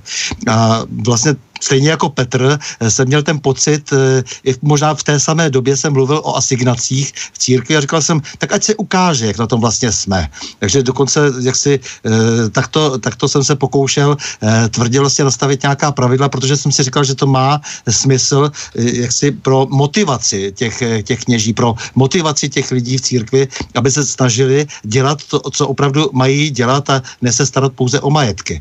Takže dokonce jsem došel, došel ke stejnému závěru, jako on, ale rozumím dneska mnohem lépe také té Klauzově větě, eh, protože ta kontrola eh, tady vždycky byla a teď najednou přestává být. Eh, to jsem říkal už předtím, když jsem hovořil o tom, že nám to ujelo zcela do soukroma. To znamená, jestli bude jaksi ten majetek církevní už jenom opravdu e, vlastně předmětem práva soukromého, tak nebude dosah eh, prakticky na tu církev už vůbec žádný. A já si myslím, že ta kontrola minimálně v té oblasti, která byla vždycky kooperační, tady nějaká měla být. Takže to jakoby mluvím sám proti církvi, ale je to jakási kombinace toho, co bych si představoval. To znamená, aby tedy ten stát například mohl skrze nějaký fond, eh, byla to kdysi eh, náboženská matice, nějaké různé fondy tohoto typu, které byly, kde, kde by třeba byly eh, zastoupeni všichni představitelé církve, církví a zároveň státu, kde by se jak si probíralo to, jak se bude s tím majetkem zacházet. Takže v podstatě jako to vidím stejně a stejně jako Petr říkám, ano, ujel nám už vlak a stejně jako on, jak si jsem se zamýšlel na tou, na tou šíleností, která je opravdu velmi nesystémová nad tím zdaněním těch náhrad, eh, to eh, je opravdu jenom takový pokus, co si eh, vrátit zpátky, ale moc se mi to tedy nelíbí. Bylo by daleko čestnější začít se bavit o tom, jak opravdu se vlastně přišlo k, té, k těm velkým částkám, které církev má dostat. To znamená například, že se jak Ernst Young jak si na objednávku zprůměroval jakousi cenu za metr čtvereční, která je vyšší než tržní cena pozemků a tím se vytvořila jakási vata. Ten odhad byl v podstatě dělán přes, eh, přes prst, ať tady říká, kdo chce, co chce. A nedivme se také tomu, že vlastně na té politické scéně, eh, kde se šušká šelicos, eh, jak si, že to tady Petr neřekl, ale trošku to možná i naznačil, že ta snaha eh, velmi urychlit eh, jak si ten proces eh, takzvaných, takzvaný restituční byl nepochybně nějakou také motivací pro ty politiky. Jestliže se tady vytváří nějaká vata a teď najednou by se o ní přišlo, tak se nedívím tomu řevu. Tak hmm. nechtěl jsem tím říct, že, že bych byl úplně tedy na straně toho řešení, které, se kterým přišli komunisti a na kterém staví vlastně to, tu existenci vlády, ale chápu to, že je to jakási vnitřní i vendeta nějaké zase jiné skupině lidí, která podle jejich soudu, co tedy aspoň já vím z kulárů, eh, podle jejich soudu eh, si nahrabala peníze. Mm. No, toto je zaujímavé počúvanie aj pre ľudí žijúcich na Slovensku, lebo u nás uh, tiež bola debata o takej možnosti, že odluka cirkvi od štátu, ono to samozrejme potom nejak neprešlo, ani sa to veľmi neriešilo u nás, ale vždy nejaké takéto podobné iniciatívy vyskakujú a, a aj na vašom príklade potom človek vidí, že to nie je až také úplne celkom jednoduché, že však odlúčme tú církev od štátu, ona už dávno mala byť vylúčená, nech si funguje sama, nech si hospodári so svojím, nech jej ovečky platia, to sú také tie jednoduché veci, ale ukaz ukazuje sa, že to až také úplne jednoduché nie je. A my, hoci sme teraz viac menej v tejto úvodnej časti, ja som vás tak do toho smeroval, aby to bolo skôr o tej odluke církvy od štátu, ale chcel by som sa s vami po pesničke porozprávať o tom, kde aj vy vidíte, a to sú dve rozdielne veci, to teraz upozorňujem najmä Slovákov, lebo ľudia v Českej republike to vedia, ale sú dve rozdielne veci, je reštitučný zákon a je teraz zdanenie reštitúcií, jednoducho povedané, to, to sú dve rozdielne veci. Tak trošku by som sa chcel s vami po pesničke porozprávať o tom reštitučnom zákone. Niekto by povedal, zbytočná debata, lebo však to už prešlo, to už nezmeníme, ale tam je veľa vecí, kde to naozaj vyzerá, že to bol podvod, že to nebolo celkom čisté bolo by to trošku treba rozpliesť a keď to rozpletieme, rozpletieme tak potom sa porozprávame aj o tom, že no dobre, tak máme tu jednu nespravodlivosť vo forme reštitučného zákona, ale či to chceme riešiť inou formou nespravodlivosti s danením reštitúcií. Ak to teda je ne, druhá forma nespravodlivosti, možno poviete, že nie, ale z toho, čo ste už obaja doteraz povedali, tak cítim, že nie ste s tým e, veľmi v pohode čo teraz vlastně komunisti pretlačili. Takže o tomto by sme sa mohli porozprávať, verím, že aj, aj spolu s vami, vážení poslucháči, ale ideme si trošku oddychnúť, lebo či veríte, či nie, už je hodinka relácie za nami.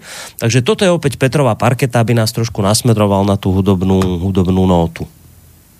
Ano, já jsem e, vybral k tomu tématu písničku, kterou znám někde od roku 70, já nevím, 4, 5, už je to docela 35 let. To je strašný, to si člověk uvědomí, jak stárne, ale ta písnička se k tomu náramně hodí, je taková pěkně jedovatá, je od eh, člověka, který eh, který, kterýho jsem považoval za svého kamaráda, eh, kterýmu jsem po jeho návratu z holandského exilu vydal první studiovou desku a který, kterýho jsem vždycky považoval za trošku inzitního a jednoduššího, nicméně upřímného až do okamžiku, než začal psát eh, eh, ty příšerně morbidní a hovacký písně proti Miloši Zemanovi jako Miloša Zubata. Všichni asi vědí, že se jedná o Jardu Hudku. Jarda někdy v 70. já vím, říkám, 4. 5. natočil desku, eh, písničku, kterou jsem vybral i pro dnešek a má, má svůj osobitý humor a má i svůj osobitou Eh, jak si, nebo svůj osobitý význam pro to, o čem si povídáme, jmenuje se církevní tatíci.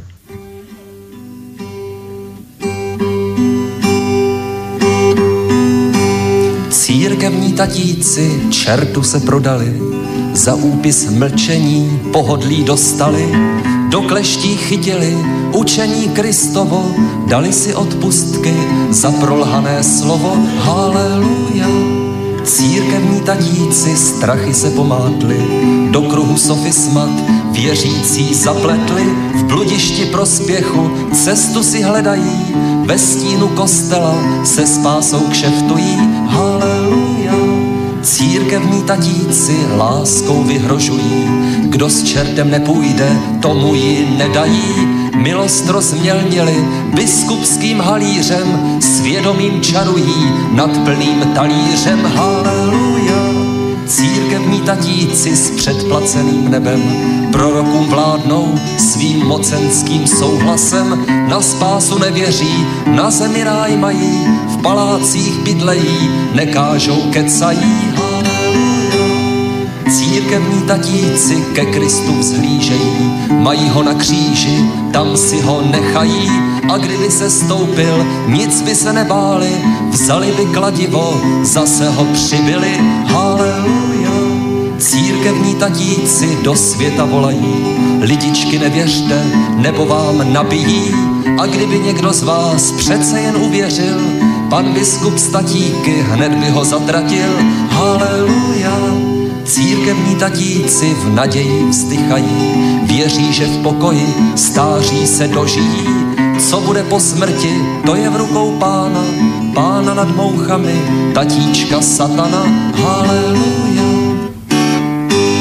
Uh, zaujímavé slova aj trefne k tomu, o čom sa tu dnes rozprávame, lebo bavíme sa o cirkevných reštitúciách, o odluke od cirkvi od štátu v Českej republike a samozrejme aj na tú reakciu z týchto dní na zdanenie týchto cirkevných reštitúcií. To sú vlastne také tri rozdielne veci, ale všetky hovoria vlastne o tom, o tom jednom. Samozrejme môžete sa zapojiť aj vyvážení poslucháči, najlepšie mail studiozavinač.slobodnyvysielac.sk Ideme rýchlo, lebo ten čas nám neuveriteľne uteká. Obaja ste už čo to povedali e, zo pár výhrad k reštitúcii reštitučnému zákonu, teda tomu zákonu, ktorý hovoril o tom, že církvám sa bude navracať majetok, ktorý im v minulosti patril a budú za to dostávať nejaké peniaze alebo prípadne sa im vrátia nejaké nehnuteľnosti. Ja som, ja som počul viacero teda takých výhrad, tak by som si nimi chcel prejsť a chcel by som od vás počuť teda čo je na tom pravdy. Niek niektoré sú pre mňa také trošku šokujúce. A hneď takou prvou šokujúcou, ktorú som počul ako kritika reštitučného zákona, teda toho zákona, ktorý už bol v 2013 schválený, už aký bol, taký bol proste, ale že ale môžeme to kritizovať, môžeme sa k tomu kriticky vyjadrovať, hoci je to už schválené. Prvá z takých pre mňa šokujúcich vecí je, že teda údajne nikto presne nevyčíslil sumu, ktorá sa má církvám na základe tohto zákona vrátiť. E, dokonca sa hovorí o tom, že, že tá suma, ktorá sa nejakým spôsobom vyčíslila, má byť značne nadhodnotená. No tak ja sa chcem dve veci spýtať. Či je to pravdivé tvrdenie, že teda nikto tam presne niečo nevyčíslil a ešte to dokonca nadhodnotil? Či je to teda pravda? A ak to je pravda, tak z akého dôvodu, to je pre mňa nepochopiteľné, z akého dôvodu nie je možné presne vyčísliť majetok, ktorý sa má teda cirkvám v rámci reštitúcií vrátiť. Prečo je s tým vlastne problém? Tak mám já začít? No pojď, pojď Stando, jasné. Dobře, e, tak samozřejmě, že je problém, že ten majetek měl nějakou jinou hodnotu v době, kdy tedy byl e, zabrán státem a potom se ta hodnota buď zvyšovala nebo snižovala podle toho, jak hospodařil stát, e, jestli dobře nebo špatně, e, ať už to bylo tedy v té zemědělské oblasti, nebo se staral nebo nestaral, nebo nechal naopak zničit, zřítit nějaké budovy církevní. To znamená, že ten, ta cena se neustále vyvíjela. A ta cena samozřejmě je nějaká dnes a nějaká jiná byla před rokem 48, eh, to je samozřejmé. A je tady ještě velký problém, protože eh, s tím, že byla, byly ty například pozemky, budovy různé, byly jinak zhodnoceny v intravilánu, to znamená ve městech, eh, nebo jinak byly zhodnoceny na nějakých rozvojových plochách a jinak samozřejmě potom půda, která zůstala, zůstala třeba k zemědělskému nebo lesnímu využití a proto samozřejmě se dá velmi v, této, v, tom, v tom vyčíslování se dá velmi eh, pružně pohybovat a dají hmm. se vymýšlet neustále nějaké různé průměry a odhady a já jsem tady eh, před chvilkou eh, už to trošku zmínil, že například se pozvala společnost Ernst Young, ale nejprve se jí to spočítalo, předložilo se jí, že tady vyšla tedy nějaká částka za metr čtvereční a že je to jakýsi průměr právě toho těch cen v intravilánu a těch normálních zen, eh, cen nějaké zemědělské a lesní eh, půdy. No a eh, ta částka samozřejmě byla vyšší než tržní hodnota v té, ceně, v té, v té době, tedy v tom roce 13. A to už je samozřejmě první nějaký velký, velký rozdíl, e, proto já tvrdím, že to bylo opravdu celé dělané jenom přes prst a musím říct upřímně, že mě vždycky dost vadí, když jsou pozvány e, společnosti typu Ernst Young, protože většinou mají jenom stvrdit to, co si někdo, kdo si je objednal, přeje. Já jsem vůbec velmi skeptický vůči e, všem těm různým ratingovým společnostem a e, vš, vůči všem těm odhadcům, kteří e, si tak jako trošku podvodně hrají na té mezinárodní scéně, že vědí víc než ostatní a že mají lepší renom renomé, je to hodně pr záležitost, takže eh, i, i tím, tím, tím trikem, který je vlastně velmi obvyklý, eh, zvláště eh, na naší mediální scéně, se tady najednou stvrdila částka, která kde se vzala, tu se vzala. A podle teba teda byla nadhodnotená ta částka? Značně? Já, já jsem přesvědčen, že ta aktivita politiků, kteří chtěli hodem rychle, eh, jak si přijmout ten zákon o majetkovém vyrovnání církvemi a náboženskými společnostmi, byla tak podezřelá. A přesně to, co tady líčil eh, Petr, že poslanec, který eh, odjel potom hned do vězení, tak se ještě musel zúčastnit hlasování. Je to, je to podivné, protože už by to, ho to vůbec nemuselo žádným způsobem motivovat, ale motivovalo ho to zjevně k tomu, aby hlasoval pokračoval. Eh, ten spěch, když eh, do, do té doby se nebyl schopen nikdo pořádně domluvit eh, na tom, jakým způsobem se bude budoucnost, budoucnost majetková budoucnost církví řešit. Ten je mi velmi podezřelý a, a samozřejmě všechny ty výpočty, protože vím i kdo se toho vypočítávání účastnil a kde všude v jakých správních radách seděl, tak se mi prostě nelíbí a, a musím říct, že ještě, abych z toho trošku vyviděl i ty, i, i, ty, ty, ty církve, jenom že v tom nejsou sami, tak samozřejmě všude přítomné eh, banky eh, se nejvíce zajímaly o celý ten proces a to je vlastně ten hlavní eh, majstrštyk konec konců i Tomáše Holuba, že se domluvil na vytvoření fondu, ve kterém bude bank, ve kterém banky si budou s těmi nemovitostmi potom, potom hrát a to je něco, co je samozřejmě velmi silným tahákem po všech těch privatizačních procesech, po všech těch nejrůznějších druzích tunelů v této republice, eh, tak tady ještě hmm. byl nějaký volný majetek nebo majetek, eh, kde eh, nějaké jsou slibné tituly církevní a s kterým by se dalo jako celkem nějakým způsobem zacházet. Tak já jsem v tomto velmi podezřívavý a musím říct, že tak, jak bych rád, aby církev se hnula z místa, tak jsem velmi nerad tomuto zákonu, protože si myslím, že i všechny ty představitele církev velmi demotivuje v tom, aby se začali starat o českou společnost a poskytovali nějaký eh, pořádný duchovní a nejenom duchovní, ale i sociální třeba servis, eh, protože najednou jsou za vodou a tak trošku nepotřebují ani ty věřící a to se mi moc nelíbí. Len jedna taká technická věc, ty si Petře hovoril a potom aj Stando to opakoval, že vlastně ten zákon prešel rozdělom jedného hlasu. Petránek, také jméno ste hovorili, nevím. Uh, Pekárek. Pekárek. Pekárek. Pekárek. A neboli to dva, rozdiel dvou hlasov? Jeden? Jeden rozhodoval? Neboli to tak, že, že dva hlasy boli? Ešte nejaká žena tam? Lebo tak sa mi vidí, že nebol to len jeden hlas. Že aby sme... Upřímně, upřímně přísahat bych na to fakt nemohl. Ale vím, že se tehdy velice silně diskutovalo o tom, že je to prosazeno díky Pekárkovi. Hej. Takže se mi ta jeho historická role zdá být... Hej, ale na to si aj ja trošku spomínam, že toto to, to bolo. No, druhá výhrada, preto aby sme tak, teraz ty Petre, zase na takú preskáčku, druhá výhrada, ktorú som zachytil je, že, že že církvy si v podstate vydúpali v rámci tohto reštitučného zákona akúsi výnimku, tak by som to nazval, jednoducho, na, na základe ktorej oni dostávali vyššie sumy peňazí za reštituovaný majetok, než bežný radový občan, ktorému povedzme zhabali majetok komunisti že církev dostávala alebo dostáva teda násobne viac. Že tuto, tuto je jedna taká ďalšia kritika, že čo je to za zákon, ktorý takto znevýhodňuje vlastne, že reštituentov, lebo keď som reštituent, že církevný, tak dostanem ďaleko viacej, ako keď som nejaký bežný občan. Je toto pravda?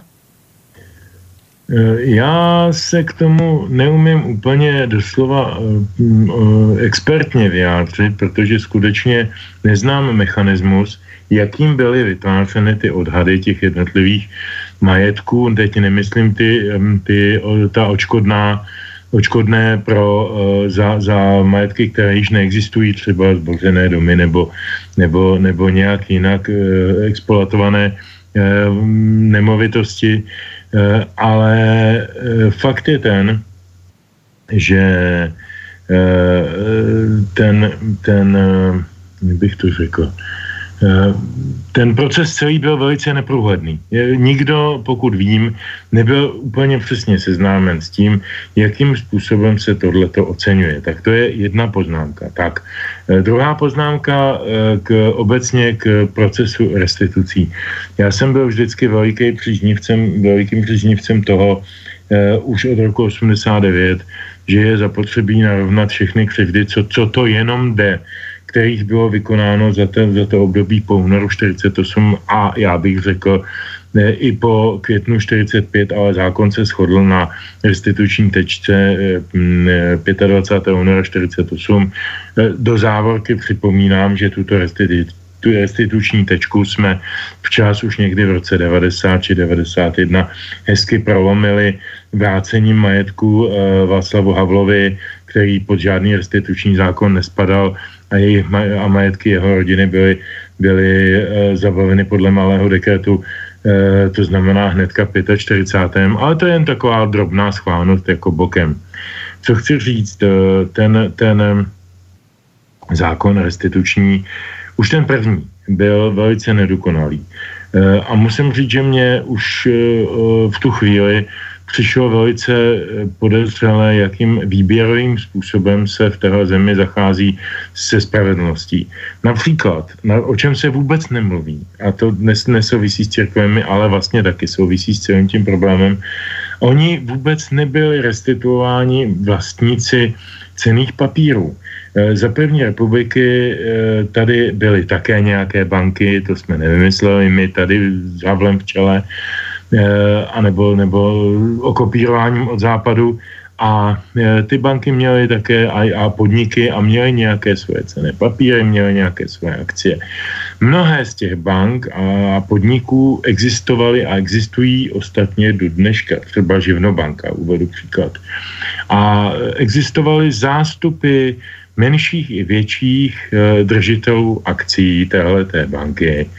A, nedost, a byl, byly jim ty akcie samozřejmě znárodněny hnedka, hnedka eh, Benešem po, po 45, 45. roce nebo nejpozději po únoru 48 a tyhle lidi nedostali autor nic. A teď si vem, že e, celý život střádáš a celá tvoje rodina střádá a vkládá své, své Eh, úspory do velmi silných a ve své době důvěryhodných eh, cených papírů, dluhopisů, akcí, obligací, nevím čeho. No a oni tam tak přijde nějaký soudruh a řekne, už to není tvoje, je to moje nebo státu a máš po žížalkách. No a přijde 89. A ty, když máš štěstí a dožiješ se toho, tak pak přijdeš a řekneš, no a když tamhle ty dostávají zpátky svůj činžovní dům a tyhle ty dostanou polnost a les, tak a rybník a já bych třeba, prosím pěkně, já jsem nes, ne, nespořil do lesa a do rybníka, ale do akcí živnobanky a ta živnobanka stojí na příkopech. A oni řeknou, ani nic, nezdár, běž domů, nemáš nic, ne, nezájem. A v tu chvíli jako jsem pojal veliké podezření, že ta výběrovost eh, restitučního procesu eh, je vlastně velikým podvodem na, na občanech mm-hmm. a že to nemůže vést k ničemu dobrému. Jo, jako, jako když se říká, že prostě jako když, když je jedna, jedna špatná cihla ve zdi, tak se ta zeď zbourá, dříve či později spadne. A já myslím, že to je tenhle ten příběh. Jo? A ta, ten restituční proces jako takový sám o sobě, jako v ideálním e, případě, a to se týká samozřejmě i církví, by byl skvělý. Ale, ale, ale není, protože je, je opřen o, hmm. o řadu e, nespravedlností, lží a podobně. Aha. A ještě teda, jestli můžu, když... Jasné, jasné, jasné. Slovo, e, tak jsme se tady bavili o těch, o těch financích. Eh, já bych prosím pěkně tady přečetl jenom několik čísel, ty, ty jsou zajímavý. Eh, římskokatolická církev měla v roce 2010, ke kterému se uzavírala statistika při přípravě toho zákona, 3191 duchovních věřících, to je těch matrikových, bylo uh, milion 83 tisíc. A já jsem už prvé říkal, že je otázka, jestli jsou to fakt aktivní věřící, kteří chodí každou neděli eh, na mši a tak dále. E, roční finanční podpora byla vykalkulována na 951,5 milionu korun a výše finanční náhrady podle zákona o majetkovém vyrovnání celkově rozložená na ta leta je 47,2 miliardy na římskou katolickou církev. Přičemž ale pozor, nikde není napsáno, že se stát nebude dál podílet na sanaci církevních památek. To je potřeba ještě vědět zvlášť. Husiti, taky zajímavý. E, počet duchovních 382, počet věřících matrikových 39 tisíc. Výše roční finanční podpory, tedy každoroční finanční podpory, 114,5 milionů. Výše finanční náhrady celkově 3 miliardy 85 milionů a nějaké drobné. Uh, husiti. Pardon, mluvám se. Evangelíci. Eh, počet duchovních 256, počet věřících 551 900, výše roční podpory 280, skoro 380 milionů, celková finanční náhrada 2,2 čtvrt miliardy, dejme tomu. Pravoslavní. Počet duchovních 169, počet věřících 20 tisíc, nevím, jestli jich tolik opravdu je, je ale dobrá, ne, nemám pro to statistiku. Roční podpora 45, 45 eh, milionů, celková finanční náhrada 1,150 1, 1 miliarda 150 milionů. A teď nejzajímavější číslo, absolutně nejzajímavější ze všech, který celý tenhle zákon staví úplně na hlavu. A polštovská církev ten zákon byl eh, principiálně postaven na tom, že se týká církví, které existovaly před únorem 48. Tedy se týká vyrovnání eh, zlodějen, který se uskutečnili po únorovém puči komunistickým.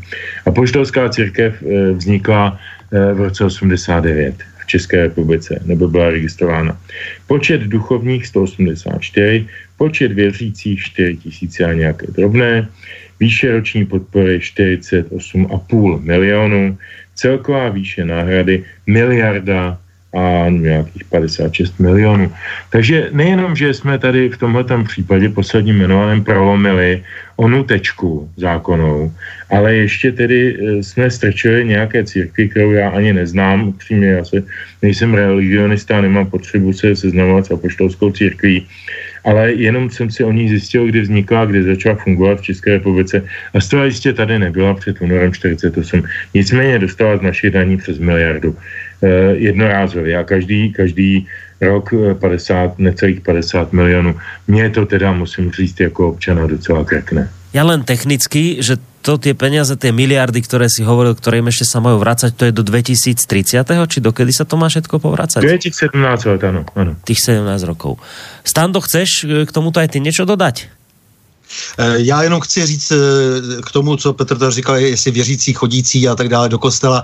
Eh, to myslím, že není tak podstatné. Podstatné je, jak jsou církve vnímány společností. To znamená, že když bude prostě třeba 10 milionů lidí chtít, aby se platili, zaplatili dostatečně církve a platili se jaksi takové a onaké platy a, a aby tedy jaksi tu církev měli jako nějakou jakousi svoji duchovní pojistku a zázemí, tak je myslím celkem, tohle by bylo celkem jedno jedno, ale eh, jak se říkal na počátku ty Borisy, eh, to nepřátelství je obrovské vůči církvím. Eh, řekl bych, že tedy opravdu většinové, zvláště tedy ve spojení s majetkem, kdežto vztah k víře je docela silný v Čechách. Není to tak úplně, že by, že by jsme byli v tomto smyslu nereligiózní, ale je pravda, jak se říkal, že společně se Slovenskem, Estonskem, východním Německem patříme mezi nejateističtější vlastně státy minimálně Evropy Eh, podle výzkumu Paula Culénera z Vídně z Pastorales Forum.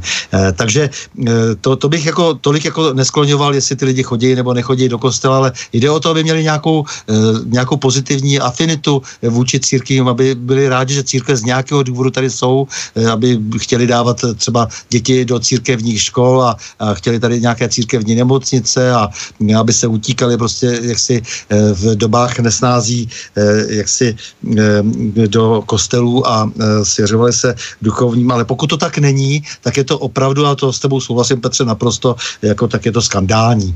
A to, co si tady citoval ještě, tak já samozřejmě o těch církvích něco málo vím, tak jsou tady samozřejmě církve e, toho druhu, že tam se počítalo vždycky, vždycky se počítalo s duchovníma, že to je prostě extra entita, e, která se musí na, na, platit na platech a jsou církve prostě, kde je vlastně každý kazatelem a každý, každý duchovním, takže ani tohle to se neumělo pořádně zohlednit na církevním odboru na ministerstvu kultury. Takže té na spravedlnosti je tam opravdu, opravdu hodně a pak se najednou tady přes prst vyvalají nějaká čísla a rozhodne se nějak a jak říkám, není kouře bez ohně, tady se podívejme přesně, co se s tím majetkem bude dít, dít a jaké subjekty na to mají zájem a s jakými politiky jsou ve spojení. Pak tomu budeme teprve tomu procesu rozumět a já jsem přesvědčen, že právě ta neprůhlednost e, je tady velmi záměrná, e, protože s tím chtějí jaksi chlapci, kteří jsou zvyklí si hrát s velkými majetky a berou to tak jako vlastně po etapách e, v té České republice, po těch etapách těch různých privatizací a restitučních jaksi obdobích, tak to dotáhli až tomu poslednímu a to jsou teda restituce církevní. Takže aby v tom ty církve nelítali sami. No ještě dám poslednou výhradu a potom už půjdeme k tomu. Promiň, Boris, no, můžu jenom jasné, maličkost? Jasné, jasné. K tomu, co říkal, co říkal Standa, tady jasně, těžko, já jsem to uvažoval tím, že nejsem schopen jakkoliv komentovat počty věřících chodících do kostela a, a modlících se a provozujících aktivně tu víru. To samozřejmě je, je, je pravda. Ale musí se tím pádem vycházet z nějakých jiných kritérií. Ale já jsem si teď vzpomněl na kritérium úplně jiný a týkající se úplně jiného žánru, ale dám ho do placu, protože si myslím, že je docela zábavný. Já jsem byl eh, provozovatelem soukromého rádia Etna, Etno, který vysílal v Praze a v Brně eh, terestricky, normálně jako pozemně a vedle toho internetově. A protože jsme byli malý rádio pro študáky, měli jsme nějakých dohromady 25 tisíc posluchačů terestricky a 25 tisíc po, po internetu, což nás vřadilo do kategorie těch specializovaných rádií a pořádku OK, takhle jsme to chtěli, takhle jsme to postavili. No a účastnili jsme se takzvaného radioprojektu. To je, to je eh, jaksi sociologické šetření. Eh, když se sleduje sledovanost televize, tak na to jsou peoplemetry. Když se sleduje sledovanost rozhlasu, rozhlasů, rádií, tak na to je tenhle ten radioprojekt a jeho metodika je velice zvláštní protože si vytvářejí nejsilnější subjekty na, na, na scéně. Eh, a ta metodika není o tom, že se dělá nějaký jmenovitý výzkum mezi lidma, jaký rádio posloucháte. Ale dělá se výzkum, který je položen na otázce, když se řekne soukromý rádio, co se vám jako první vybaví. Čili eh, oni řeknou, mně se vybaví rádio eh, Impuls, ale to neznamená, že ho poslouchají. Eh, jestli mi rozumíte v té metafoře. Hej. Eh, když, když eh, někdo řekne, ano, já si myslím, že tady je nějaká církev, OK, ale to neznamená, že se k ní hlásí a to už vůbec neznamená, že je ochotený ze svých daní platit.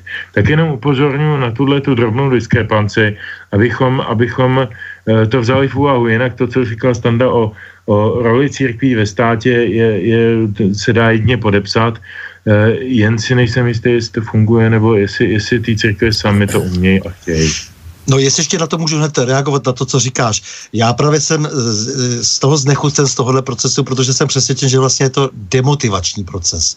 Ehm, e, to znamená, že jestliže ta církev teď bude vlastně v uvozovkách opravdu takto za vodou, tak mám pocit, že nebude potřebovat ani moc ty věřící a že samozřejmě řada lidí, kteří to nemyslí až tak vážně, protože se do církve často kvůli restitucím dostávají i lidé, kteří narychlo zjistí, zjistí, že jsou tedy věřící, nechávají se pokřít a najednou jsou v nějakém řádu a e, ty vůbec nevíš, jak se tam ocitli a, a já nevím, já tady musím třeba vyjmenovat nějaký, nějaký příklad, tak například křižovníci s červenou hvězdou, to je pár e, chlapů, e, je to kdysi úctyhodný řád, který zakládala svatá Aneška Česká, jediný český řád, který vznikl jako český řád a najednou 20 miliard majetku. No a postupně vidím, že se vypařuje ten majetek velmi, jaksi docela rychle od té doby. Eh, tak eh, jako chci říct, že já vidím ten proces jako velmi nebezpečný, protože ta, tu církev demotivuje, kromě teda samozřejmě skvělých jedinců, mm. který znám, skvělých farářů, skvělých duchovních, kteří prostě bojují eh, na vlastní pěst a samozřejmě i v té situaci, v které se ta církev nachází celkově, protože víme, že hrozí tady opravdu rozval, rozvrat eh, po tom, co tady předvádí eh, papež. Eh, takže že v takovéhle situaci vlastně ta církev, jakoby ta, ta část, která je hierarchická a, a která samozřejmě do určité míry hájí hlavně teda ty majetky a velmi málo od ní slyšíme nějaké jiné slovo, než jaksi to, které by hájilo právě to, ten, ten, ten Eh, to, to zabezpečení materiální. Ty vidíš, že to tu církev vlastně pokazí. Jako, jako ano, člověka, já, já že... jsem přesvědčen, že to, je, že, že, to vede, že to nepovede do, k dobrým koncům a myslím, že ta církev postupně o ten majetek dokonce přijde. E, takže ještě bych se víc zaměřoval na ty lidi, kteří se točí kolem ní a e, kteří na základě e, toho, co se tam kdesi e, dohodlo, kdy se počítalo a počítalo e, kolem té poslanecké sněmovny, e, tak e, tam bych se zaměřil, tam bych zaměřil pozornost e, ku Bono. Dobre, dám ešte poslednú výhradu a to bude na teba, Stando, lebo, lebo ty si tu hovoril ešte aj do minulosti a hovoril si aj o tých maticiach, ako správovali majetky a to práve s tým, s tým sa viaže tá posledná výhrada, ku ktorej som sa dostal a síce, že církev um, žiada odškodnenie aj za majetok, ktorý je vlastne nikdy nepatril, že ten majetok sa skladá akoby z takých dvoch zložiek. Jeden je ten naozaj církevný majetok, už akýmkoľvek sa církev k nemu dostala, takým sa dostala, ale je církevný, ale tá druhá zložka toho majetku, že má byť tvorená mm, prostě niečím takým, že panovník v minulosti dal niečo iba tak do užívania církvy, ale vlastne to nikdy nebol církevný majetok mala ho len akoby v správe svojej, no ale potom ako išiel čas a kadejaké zmeny režimov a veci sa poprehadzovali, tak zrazu církev sa k tomu hlási ako ku svojmu majetku. Hoci to jej majetok nikdy nebol. Tak ešte som chcel o tejto, o tejto výhrade sa trošku porozprávať, že či je pravda, že, že naozaj je tu aj takéto riziko, že církev si žiada niečo, čo v skutočnosti jej nie je. Eh, na tom samotném počátku u nás tedy jsme se řídili germánským právem eh, církev, eh, protože v podstatě Germáni tím, jak obsadili to staré římské území, tak uplatnili to, že vlastně když si rozdělili ty družiny pozemky a rozdělili si veškeré majetky podle svých zásluh, že jo, ti, ti králové germánští, že jo, ti, ti první králové těch raných feudálních mocností, tak posléze začali na těch pozemcích budovat kostely, začali na těch pozemcích budovat svých pozemcích, budovat, budovat různé církevní objekty, ale vždy to patřilo jim. To germánské právo prostě znamenalo, že eh, co máš na svém pozemku, to je tvoje. A to trvalo velmi dlouho a ta církev vlastně eh, vlastně zůstávala několik staletí eh, v těch svých budo- v těch budovách postavených na eh, pozemcích nějakého feudála. No a postupně, postupně se samozřejmě církev hlásila víc a více o slovo, že by k tomu měla mít tak, také nějaký majetkový vztah, tak nakonec se to vymyslelo a u nás vlastně definitivně v roce 1222 takzvaným velkým privilegiem České církve, kdy se zřídil patronát. To znamená, že církev dostala vlastně do užívání ty objekt, objekty jakoby tedy do pomyslného vlastnictví, ale nikdy ne úplně, eh, protože pořád ten patron eh, byl teda ten panovník nebo ten místní feudál, eh, který měl za úkol v podstatě na základě teda toho velkého privilegia a na základě toho patronátního práva, které se potom celá staletí vyvíjelo, tak měl za úkol se, se starat o ten Eh, o, o, ty, o ty budovy, nebo měl se starat eh, o ten klášter, nadal eh, jak si potom tu, tu, tu církev nebo kláštery nadal potom nějakými dalšími majetky a tak dále, ale v podstatě pořád si držel tu kontrolu, takže nikdy to nebylo tak úplně církev. To je to, co jsem chtěl na tom počátku, možná jsem to řekl příliš složitě, říct. To znamená, že od samého počátku, a to se týká samozřejmě těch knížat, králů, všech potom vlastně dávali té církvi ten majetek s tím ovšem, že bude sloužit těm a těm účelům a zároveň eh, teď sehrál vždycky tam roli eh, ten patron, tedy stát v podobě teda toho panovníka nebo v podobě teda toho eh, místního feudála, tam sehrál tu, tu roli jakoby kontrolní a zároveň teda donátorskou a ta církev nebyla tak nikdy úplně vlastně vlastníkem. Takže v tom je ten problém a to trvalo vlastně s různými, s různými výkyvy, s různými změnami, to trvalo, dá se říct vlastně až do první republiky, kdy stát ještě ale ale navíc zřídil dozor nad, státní dozor nad církvemi, tak pořád se snažil e, vlastně ten proces celý, celý kontrolovat a až teda ten vývoj potom 48. už potom známe, kdy vlastně patronátní právo na sebe převzal tehdy ten eh, socialistický stát.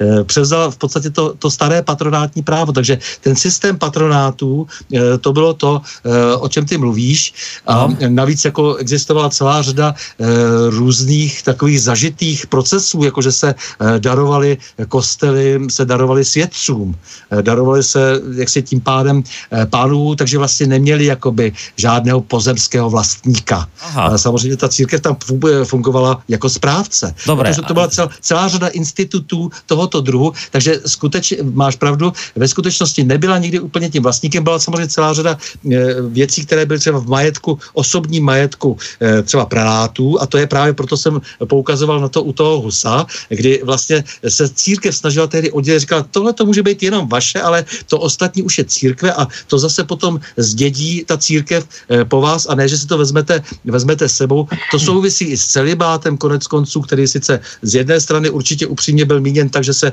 ten kněz bude ten duchovní věnovat zcela a jenom církvi a ne ničemu jinému, ale zároveň samozřejmě také šlo o dědické právo, aby tady nebyli potomci, eh, kteří by dědili, eh, dědili majetek církve. Eh, takže ta církev jaksi tady měla spoustu takových všelijakých, všelijakých vlastně vychytávek a zároveň jeden světský panovník udržoval vlastně celou dobu jakémsi napětí. No a teď dochází k naprosto zásadnímu zlomu, proto právě se ostýchám i mluvit úplně o těch restitucích, že najednou přechází majetek tohoto typu, takto složitě vzniklého a vždy nějakým způsobem eh, kontrolovaného, eh, tak přechází eh, vysloveně do soukromé sféry.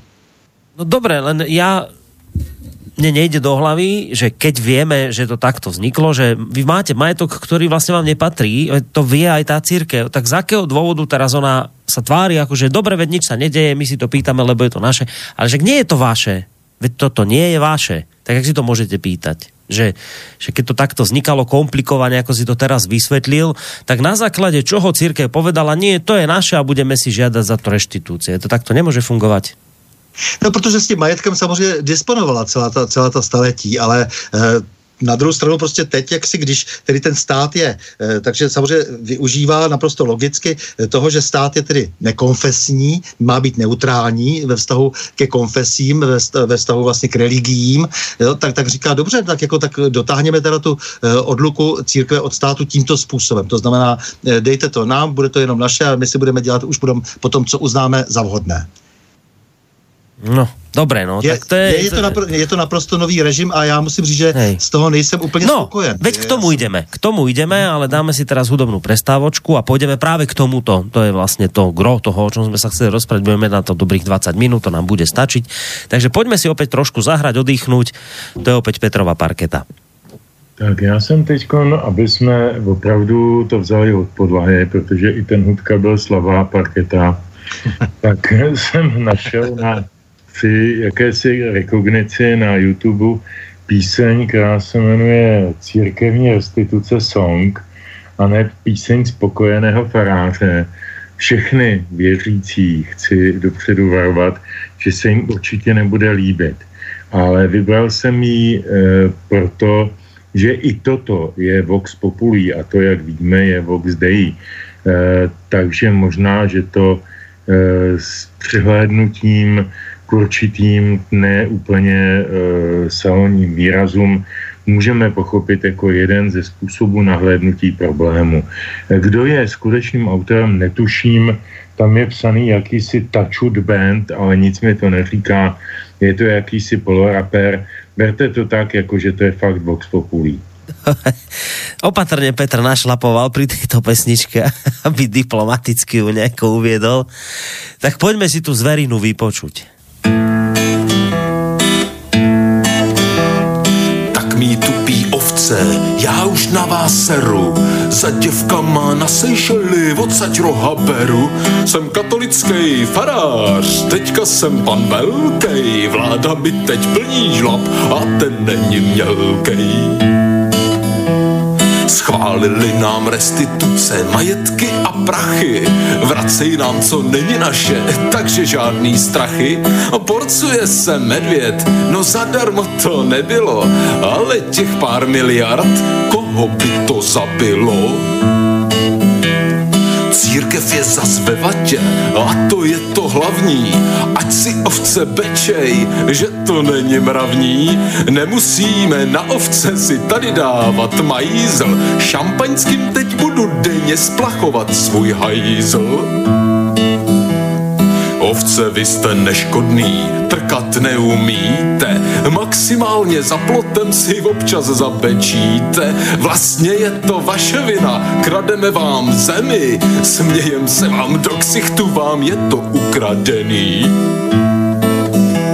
Vám je to ukradený. Vám je to ukradený. Jo a ještě pambíček, duchovno a víra. No jo, to jsou krásné věci, jak v prdeli díra. Stando, ještě si tu? jsem, jsem, jsem, ale e, víš co, no. ta to, to, to, jak se vlastně míří na ty faráře, to je, to je hodně přehnaný, protože řekl bych, že s těma restitucema e, mají vlastně největší starosti o nich a nejmenší užitek. E, tady teď myslím opravdu ty e, prostý faráře dole, kteří jsou zahlcováni dnes neuvěřitelnou administrativou. Mě to strašně štve, protože ty faráři v podstatě vyřizují něco, co by normálně vyřizovat vůbec neměli a nemají čas samozřejmě na svou evangelizační, pastorační práci a bla, bla, bla dál. E, to znamená, že i to považuji za v podstatě zničující Eh, když to trošku jiný je, jiná je situace eh, v řadě řádů, eh, které si žijí docela spokojeně, takže se to často týká spíš některých, některých řeholníků, kteří mají pocit, že už opravdu nepotřebují to, to, to okolí a pak samozřejmě je to otázka jaksi vrchnosti, to znamená biskupů a aparátu na, na biskupstvích. Takže mám pocit, že se někdy zbytečně střílí do řad, kde opravdu já znám spoustu ještě poctivých lidí a mm, farářů, kteří jsou upřímně řečeno zděšeni i z toho, co se děje dnes v celé eh, katolické nebo zejména v evropské katolické eh, církvi. Po posledním například prohlášení německé biskupské konference a tak dále, takže se úplně ustupuje téměř od věrouky. A proto chci ještě říct, jako, že eh, tady ještě další pro mě eh, důležitý otazník. Eh, ono totiž, když se vracejí ty peníze, se vlastně měly vracet, vracet katolické círky, ale ona v řadě případů už je vlastně tak dnes jak si i třeba prolezla takými podivnými věroukami, které jsou nejspíše jakési New Age a, a nejrůznější prostě velmi e, soukromé a zmatené e, představy. E, takže často se třeba i dostává do rukou lidí, kteří s tou původní vírou nemají až za stolik společného. To, to je taky trošku ta moje výhrada ve vztahu k tomu k tomu označení restituce, protože restituovalo by se vlastně jako tomu, tomu původnímu subjektu a ten původní subjekt často třeba vypadá i docela podivně keď už máš stando slovo, tak ešte pokračuj trošku. Poďme, poďme teda k tomu, uh, k tomu zdaneniu církevných reštitúcií tak uh, už si čo to naznačil, čo, ty, čo to povedal. Skús teraz tak zhrnúť také základné výhrady, ktoré, lebo teda takto cítim, že ešte ja som chcel vlastne zistiť na úvode, či ti to vadí, tak už toho, čo si povedal, cítim, že teda s tým nie si nejako v pohode. Tak čo je to gro toho, čo ti na tomto prekáža? Prečo, prečo lebo bavili sme sa o tom, že tá, tie cirkevné reštitúcie boli naozaj podvod, nie je to v pohode, sú tam problémy, padá to na plecia možno, možno farárov, ktorí s tým nič nemajú, iba viacej škody im to spôsobí. Skrátka niečo zlé. Teraz prišli komunisti, povedali, my to niečo, čo je zlé, nejakým spôsobom trošku napravíme, však nejaké peniaze ostanú v rukách štátu, nakoniec 80% ľudí si same, samo cíti to, čo ste tu vyhovorili, že to bolo nespravodlivé, že to je zlé. No tak sme, vyvo, skrátka sme vypočuli volanie spoločnosti väčšinovej a aspoň takýmto spôsobom chceme aspoň takto minimálne tie krivdy, ktoré sa napáchali, nejakým spôsobom zmierniť. Čo ti na tom vadí? No tak samozřejmě není to, není to nic, jak říkal sám Petr, jako třeba, který to zároveň vítá, ale není to opravdu systémové. Eh, tady by se musel celý ten proces vlastně revokovat, což je asi nemožné, no takže vlastně se mění eh, ty původní podmínky. Eh, ale na druhou stranu prostě musím uznat, že stát je vždy suverén a že si vlastně kdykoliv změní podmínky. Na to jsem mimochodem upozorňoval i, i církevníky před mnoha lety, jsem říkal, musíte si uvědomit, že stát stejně nakonec, pokud teda bude tento stát stát existovat, nebo možná nějaká Evropská unie, nějaký superstát, což doufám, že se nikdy nestane, tak bude vždycky se rozhodovat suverénně, to znamená najednou řekne, a on to vlastně vůbec neplatí. Ta historie je plná takových zvratů a, a není důvod si myslet, že v nějaké příští blízké budoucnosti se opět, opět nedojde k nějakému vlastně takovému velkému právnímu převratu. Takže mě na tom vadí prostě to, že jak si, jak si to takto signalizujeme, že vlastně téměř nic neplatí žádné dohody se státem, ale zároveň z toho, z toho morálního hlediska tomu dnes rozumím, ale je to, je to samozřejmě drbání se za levým uchem a nepůsobí to právě tak věrohodně. Jo? To znamená, že se to udělalo nějakým způsobem jako takhle trošku rafinovaným, že, jo? že se teda e, zdaní, e, zdaní tedy ty e, náhrady, ale bylo by daleko lépe prostě naprosto normálně vyjednat novou smlouvu a odsouhlasit si ale na to pravděpodobně není vůle a síla. Ako myslíš, čo novou smlouvu? Že nový restitučný zákon celý? Ano, ano, celý restituční zákon snížit prostě třeba částku a říct si, bude to tak a tak. Hmm. To by bylo samozřejmě systémově správně, e, oba e, účastníci jak si e, by se museli na něčem shodnout, ale souhlasím, že to je, to je ideál, ke kterému nedojde, protože ty strany jsou dnes e, rozezleny a jako nemůžou se ani vidět a e, budou teď Aha. si zájemně velmi spílat. Dobre, Petře, tá istá otázka je na teba. Uh, však sa to skloňuje, kritici hovoria, došlo k prelomeniu nejakých mm, ja neviem, ústavy a, a, a, a, a práva a neviem čoho slušnosti a tak. Samozrejme pri tomto zákone ktorý teraz prešiel e, o zdanení cerkevných reštitúcií. Ako to teda, ak by si skúsil teda tie tvoje výhrady k tomuto nejaké povedať, tak čo by to bolo? Prečo sa to tebe nepozdáva? Takéto riešenie toho zlého stavu, ktorý je. Tak ono se vždycky říká, že demokracie je velmi špatný systém vládnutí, ale nikdo ještě nevymyslel žádný lepší. To je trošku stejný případ, tady došlo k eh, velmi chybnému eh, politickému rozhodnutí, který se teď konflikuje a, a vytahují se z něj nějaké jakoby ty, ty zapíchnuté špendlíčky a takové ty chybky, které jsou vidět na první eh, okamžik. Ale já mám ještě jeden trošku jiný problém, který tady nezazněl. Štanda celkem souhrně vyjádřil ty věcné výhrady vůči tomu, ale já bych se asi věnoval politickému pozadí.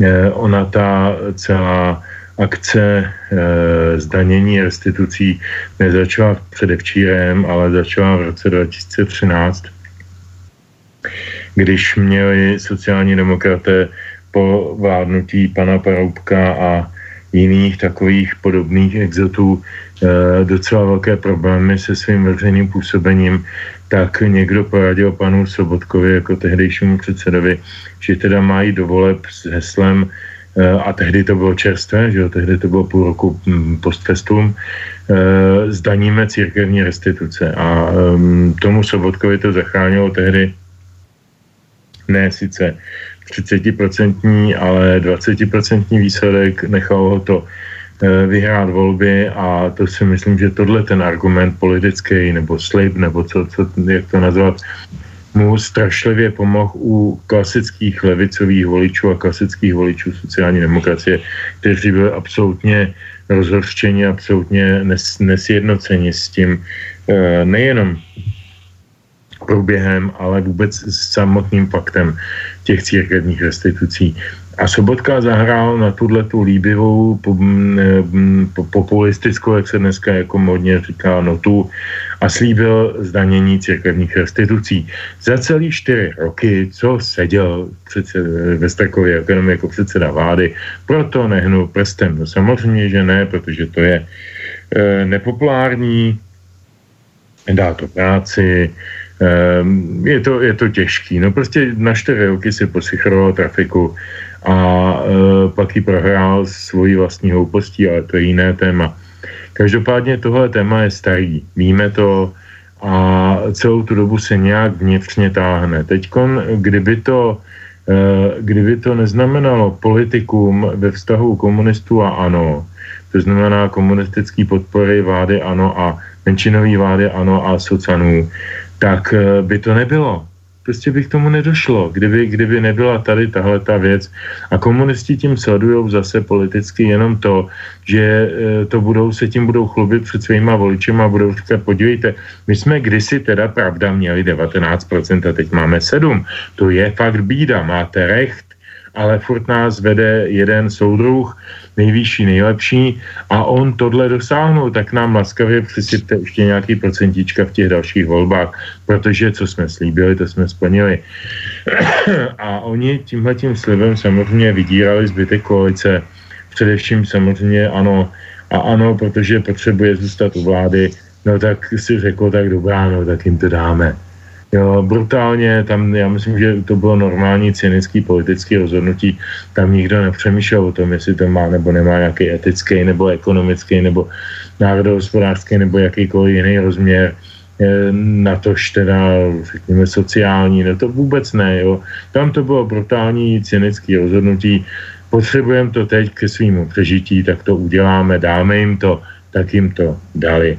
Komunistům to žádný velký procenta nepřinese. Ano, to žádný velký procenta neubere, protože ty, co volili komunisty, budou teď volit ano, protože si to přehodí do čištiny. Hele, naši soudruzi zprava i zleva proto hlasovali, tak jsou to dobrý soudruzi. E, brutálně, jednoduše, triviálně řečeno. Čili já jako z toho toho mám takový celkově smutný a špatný pocit, protože si myslím, že zaprvé k tomu eh, vůbec nemělo dojít, tak jak k tomu došlo. Eh, a stejně jako standa si myslím, že to nejde revokovat systémem. Eh, naši poslanci zmoutřeli a, a udělají nový zákon, který opraví ten minulý. To prostě je nesmysl. To je nezvratný proces, navíc posvěcený ústavním soudem. A tohle to zdanění, dobře, tak tím se bude vytahovat pan premiér že jako přihrál do, do nějaký peníze, se kterými se nepočítalo a komunisti se budou vytahovat, že to dokázali oni. To je celý efekt, ale na, na eh, teď to řeknu strašně pateticky a moc se za to omlouvám, nerad to používám, ale na morálce společnosti se to podepíše strašně negativně. Mm.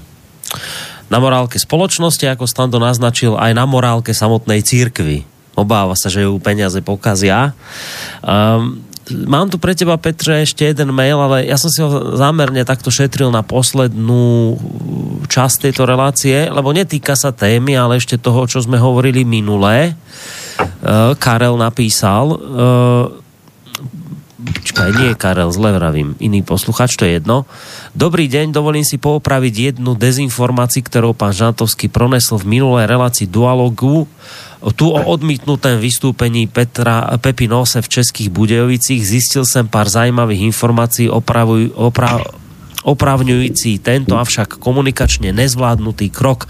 Klub, kde měl pán Nos hrát, se nachází v Českobudějovickém pirátském centru, tak dá rozum, že když požadatel zistil, že pán kandidoval za jinou politickou stranu ve snaze ochránit dobrou pověst vystoupení zrušil.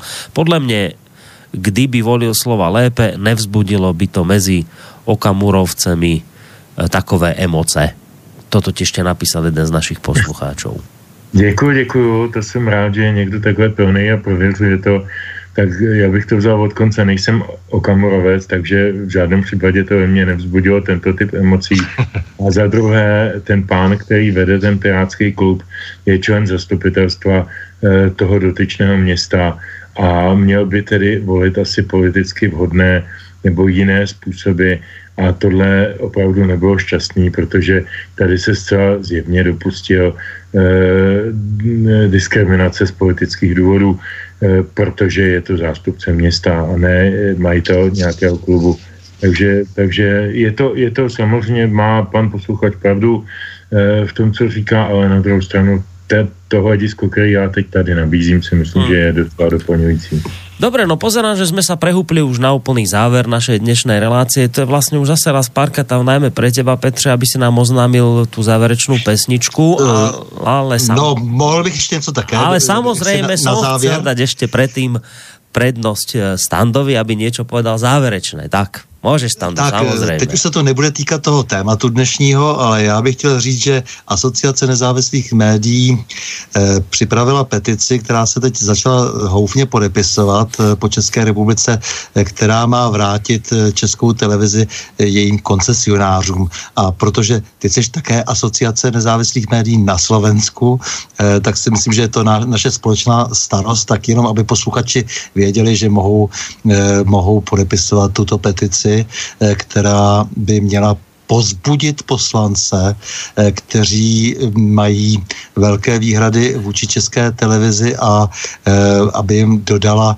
jaksi váhy, když budou hovořit o tom, která česká televize nevyváženě a diskriminačně a vlastně velmi takovým sobeckým způsobem, co se tedy jejich zaměstnanců týče, působí na veřejné scéně. No a aj mi pošli link na to, na tú petíciu, prosím ťa, do mailu a ja to aj hodím ku nám na Facebook, aby si to tam ľudia mohli pozrieť, prípadne na našu stránku, aby mohli podpisovať. Dobre? Mm-hmm. No a já jinak samozřejmě už dopředu e, se těším, že se s posluchači zase potkáme v pondělí, zatím ještě nemám hosta, ale v pořadu na Prahu změn. Tak, dobré.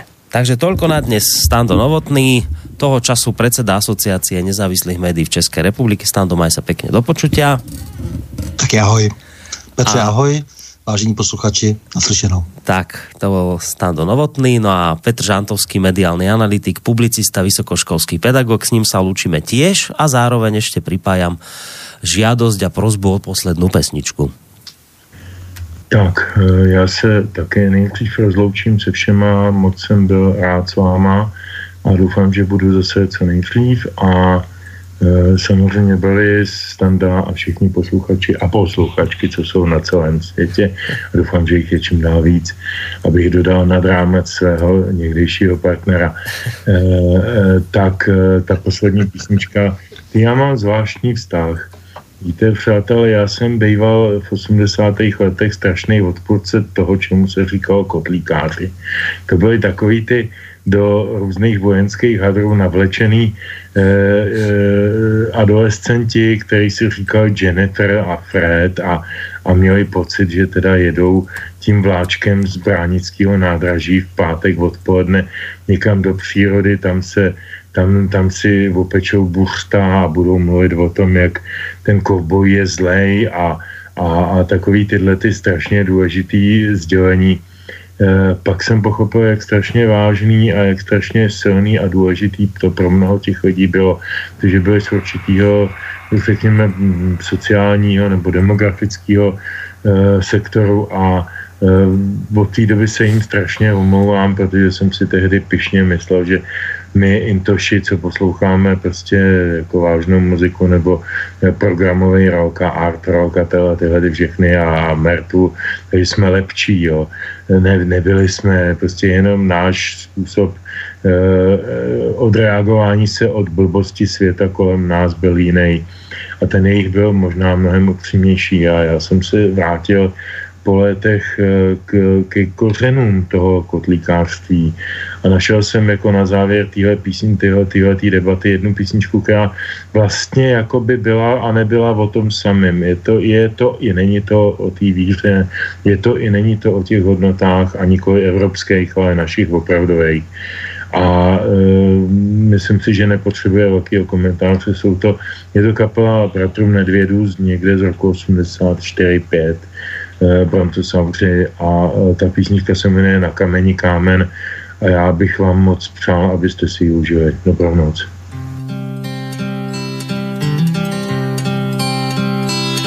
Jako suchý starý strom, jako všedničící hrom, jak v poli tráva.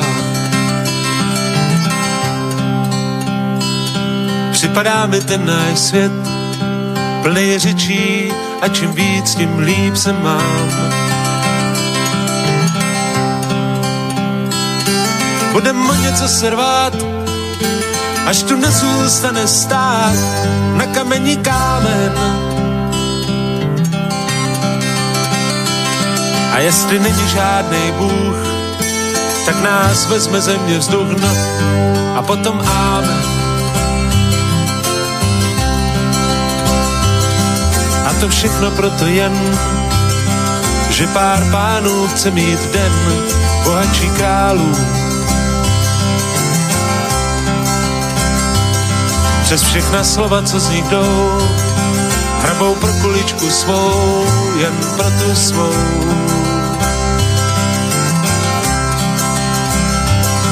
Budem něco srvát, až tu nezůstane stát kamení kámen. A jestli není žádný Bůh, tak nás vezme země vzduch, no a potom ámen. Možná jen se mi to zdá a po těžký noci přijde, přijde hezký ráno. Jaký bude, nevím sám, taky jsem si zvyk na všechno kolem nás. Budem o něco se rvát, až tu nezůstane stát na kamení kámen. A jestli není žádný Bůh, tak nás vezme země vzduch, no a potom amen.